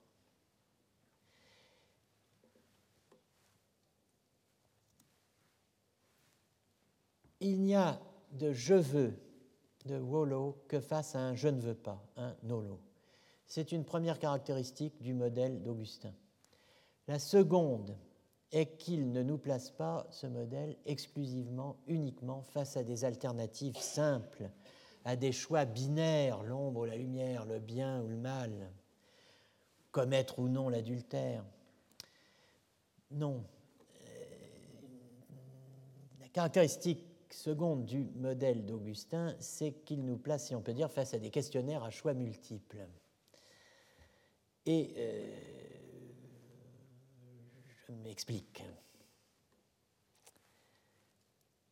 Quelqu'un balance pour savoir s'il va aller au cirque ou bien au théâtre, étant supposé que l'un et l'autre jouent le même jour, ou encore s'il va perpétrer un vol dans la maison d'autrui, ou encore s'il va y commettre un adultère. Toutes ces possibilités évoquées au livre 8 des Confessions peuvent être également souhaitées. Elles s'offrent au même moment, sans pouvoir être simultanément atteintes. On ne peut pas tout faire en même temps. On a là quatre volontés, toutes mauvaises, toutes en désaccord, qui, dit Augustin, déchirent le moi voulant. La euh, checklist est impressionnante d'ailleurs, qui passe de 4 à 6 en 3 secondes. délibérer pour savoir si l'on va commettre un homicide par le poison ou par le fer, si on va envahir tel domaine d'autrui ou tel autre, faute de pouvoir s'emparer des deux, si on va gaspiller son argent en plaisir ou le garder pour soi par avarice, si on ira au cirque ou au théâtre en cas de représentation simultanée, ou encore dans telle maison, l'occasion étant propice au cambriolage, ou encore dans la même maison, l'occasion étant propice à un adultère.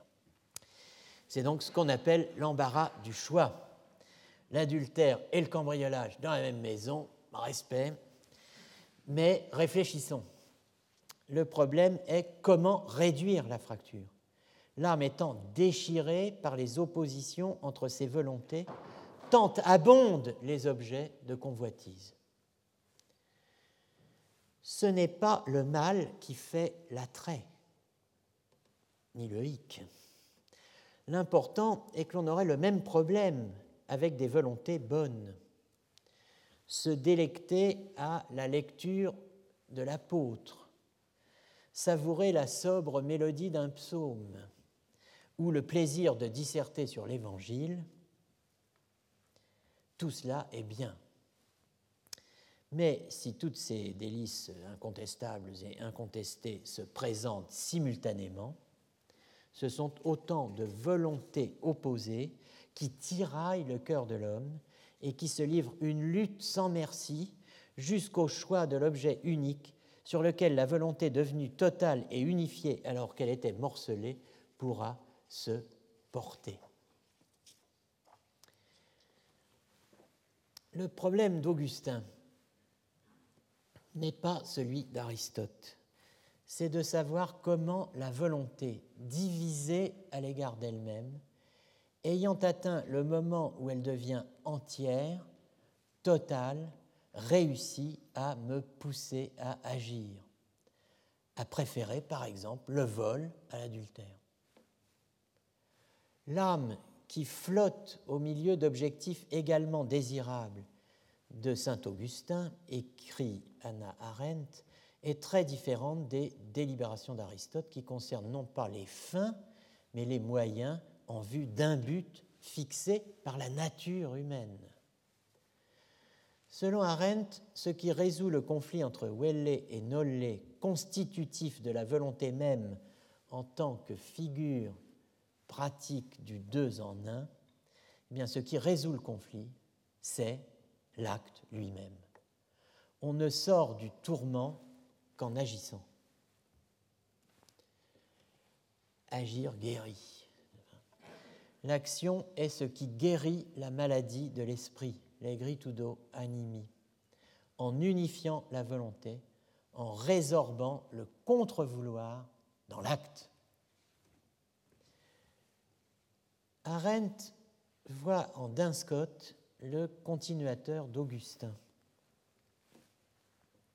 Elle met l'accent sur un aspect de la position d'Augustin qui, selon elle, trouve sa pleine formulation euh, chez euh, Dinscott. La rédemption, comprenons la guérison, c'est-à-dire la réunification de la euh, volonté, ne peut, dit Arendt, être ni d'ordre purement mental, ni d'ordre gracieux.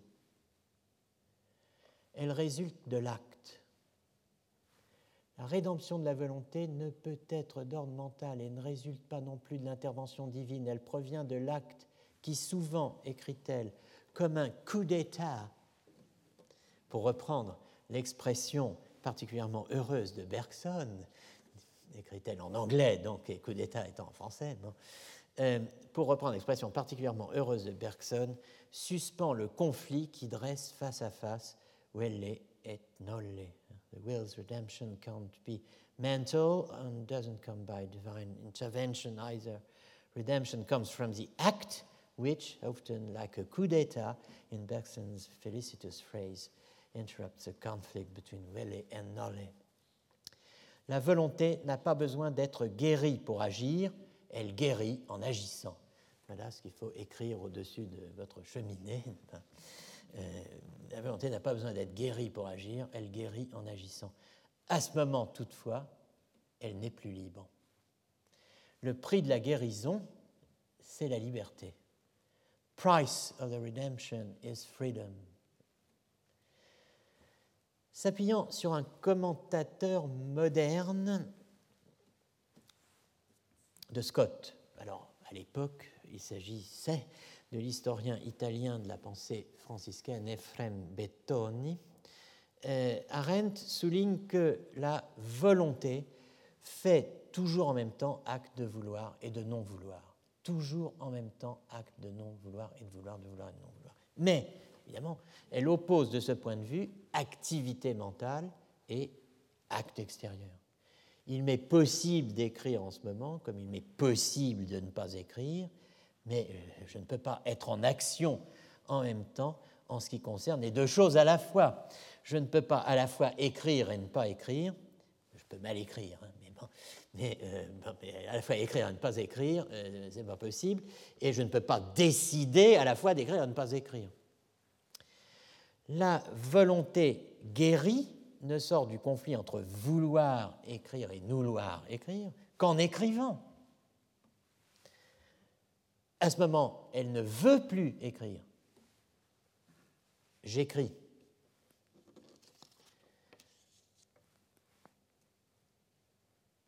La volonté se rachète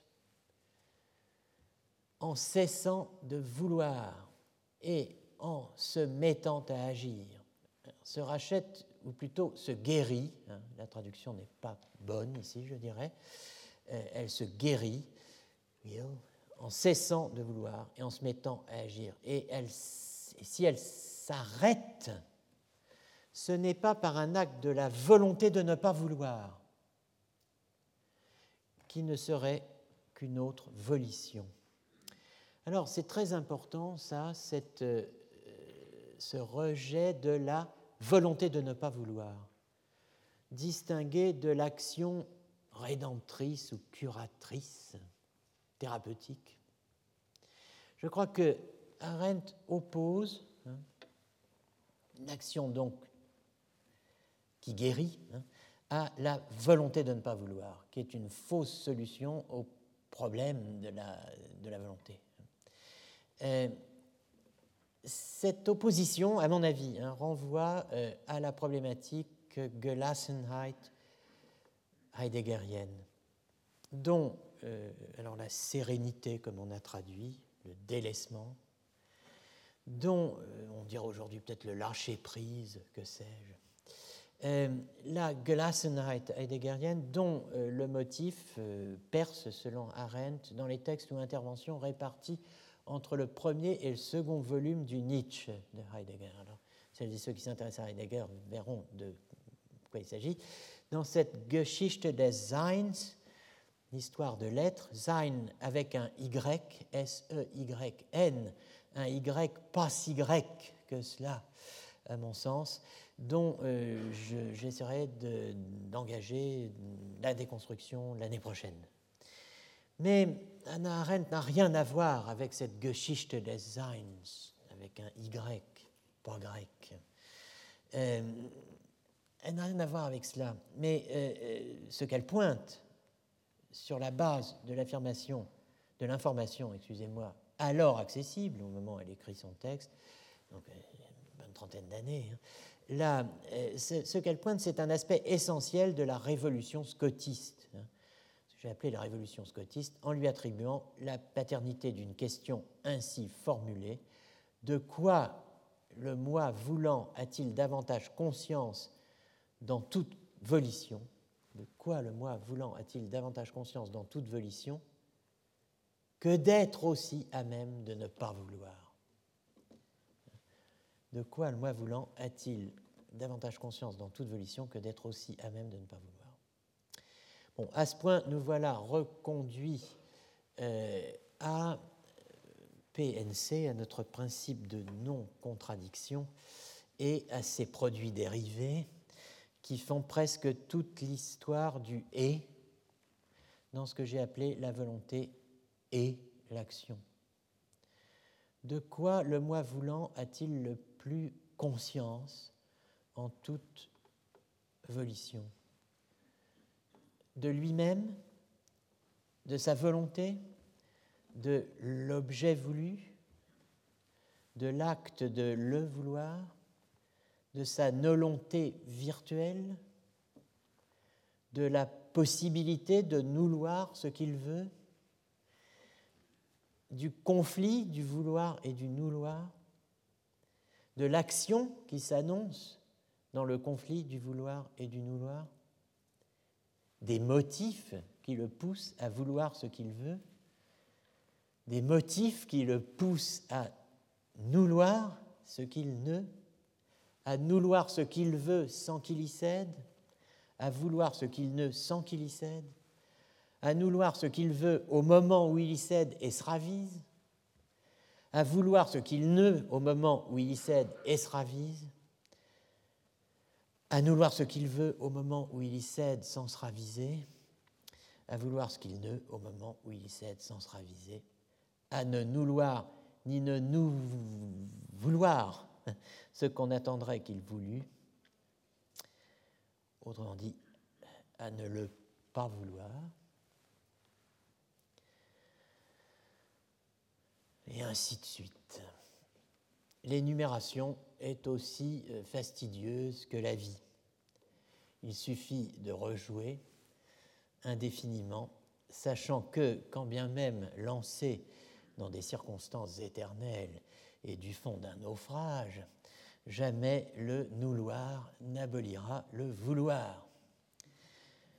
Ça veut, Schopenhauer l'avait compris, mais dans tout ce qui veut, il y a du nouloir, un contre-vouloir, une volonté.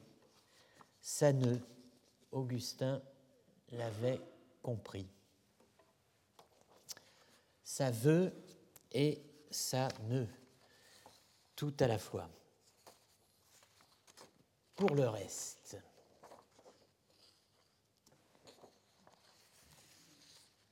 spectemur agendo. Let us be judged by our actions, comme le dit John Adams, président des États-Unis,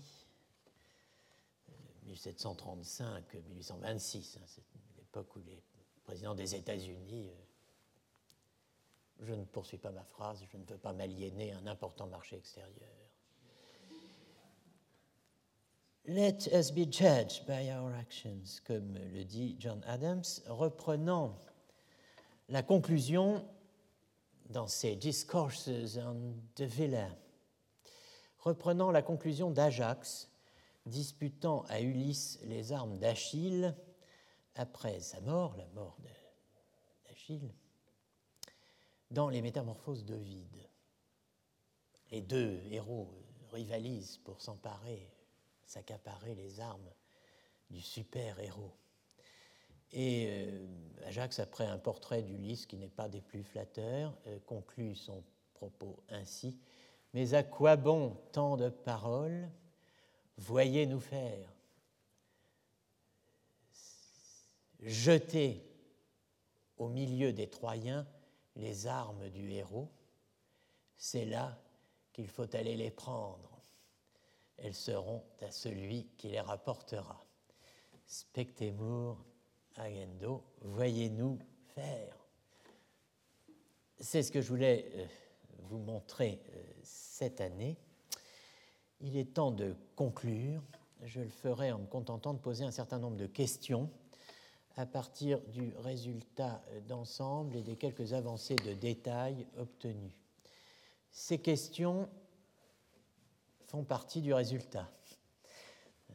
Comme résultat que des questions, mais elles ouvrent un certain nombre euh, de pistes que l'on peut suivre, pour certaines assez facilement, je pense, à partir des indications fournies, pour d'autres beaucoup plus difficilement, soit à cause de l'étendue de l'archive, soit à cause, ce qui est plus grave, de la pénurie de sources accessibles. Je les reprendrai dans les années qui viennent, notamment dans les volumes de l'archéologie du sujet consacrés au sujet de l'action et à l'unité de l'homme. En attendant d'en revisiter certaines dans de prochains cours, en voici un premier et rapide inventaire. En 18 points principaux. les deux modèles distingués cette année, le modèle aristotélicien et le modèle augustinien, sont-ils les seuls que l'on puisse invoquer pour rendre compte des théories antiques, médiévales, puis prémodernes et modernes de la volonté et de l'action, des fusions ou compromis entre les deux modèles? Y a-t-il d'autres modèles? La réponse, hélas, est oui. Il y a d'autres modèles. La distinction entre vouloir, vouloir et ne pas vouloir, entre volonté et volonté, peut-elle être tracée au-delà des dispositifs où nous l'avons vu émerger ou affleurer au long du temps? La réponse, malheureusement, est oui. Si oui, et oui, peut-on étendre le diagnostic à l'articulation entre vouloir, faire et pouvoir proposé dans les carrés ou quadrangles d'Anselme? La réponse est oui. Quel rôle joue l'intellect ou la raison ou la raison pratique d'une part? La volonté d'autre part dans l'action. La volonté est-elle seule cause de l'action? Et si oui, quel type de causalité exerce-t-elle? Sinon, de rechef, quelle sorte de causalité exerce-t-elle? Donc si elle n'est pas seule cause de l'action. La volonté est-elle seule cause de la volition? Et si oui, quel type de causalité exerce-t-elle? Sinon, quelle sorte de causalité exerce-t-elle? Là, je ne réponds ni oui ni non, c'est et oui et non, c'est-à-dire il y a toutes les réponses possibles et imaginables, c'est l'histoire de la philosophie. La volonté est-elle déterminée par la raison? Est-elle nécessitée par elle? La volonté peut-elle agir sur l'intellect? Peut-elle commander à l'intellect? Vous imaginez qu'il y a oui, non. L'éventail est entièrement ouvert. La réponse à ces questions justifie-t-elle l'adoption d'un schème philosophique général opposant intellectualisme et volontarisme, prolongé par un schème historique axé sur les conflits doctrinaux entre ordres religieux, dominicains, franciscains et plus tard jésuites? Non. Je veux dire, schème philosophique général opposant intellectualisme et volontarisme, comme de tout isme, nous nous méfierons.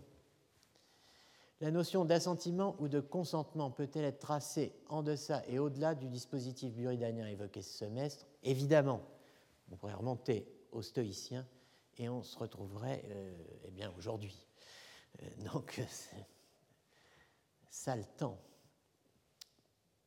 L'assentiment et le consentement fournissent-ils une base suffisante pour justifier une définition de la morale comme morale de l'intention? À voir. Et là, on le verra l'année prochaine.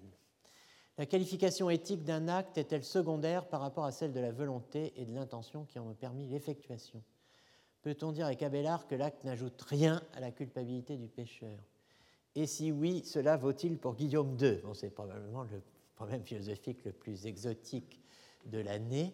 Euh, pour le dieu de Kraus, est-ce dire assez du point de vue éthique que de dire Ich habe es nicht gewollt Je n'ai pas voulu cela. Ma réponse, vous la devinez sans peine. Quel rôle joue le principe de contradiction dans la théorie générale de la liberté, du libre arbitre, de l'action et de la volonté? Alors ça, c'est un champ d'étude, il y a de quoi faire cinq thèses là-dessus. Voilà des sujets de thèse. Le recours à la différence entre contraire et contradictoire dans la théorie dite commune de l'action à la fin du Moyen Âge et à l'âge classique est-il pertinent philosophiquement? A-t-il été mis en cause dans l'histoire? Quel type de critique a-t-il reçu? Oulala, Et pour quelles raisons? À voir. Pertinent mais insuffisant. Le principe de cohérence subjective du vouloir est-il universellement reçu au long de l'histoire? A-t-il reçu un traitement différent en philosophie et en théologie? Alors, universellement reçu au long de l'histoire, non. A-t-il reçu un traitement différent en philosophie et en théologie?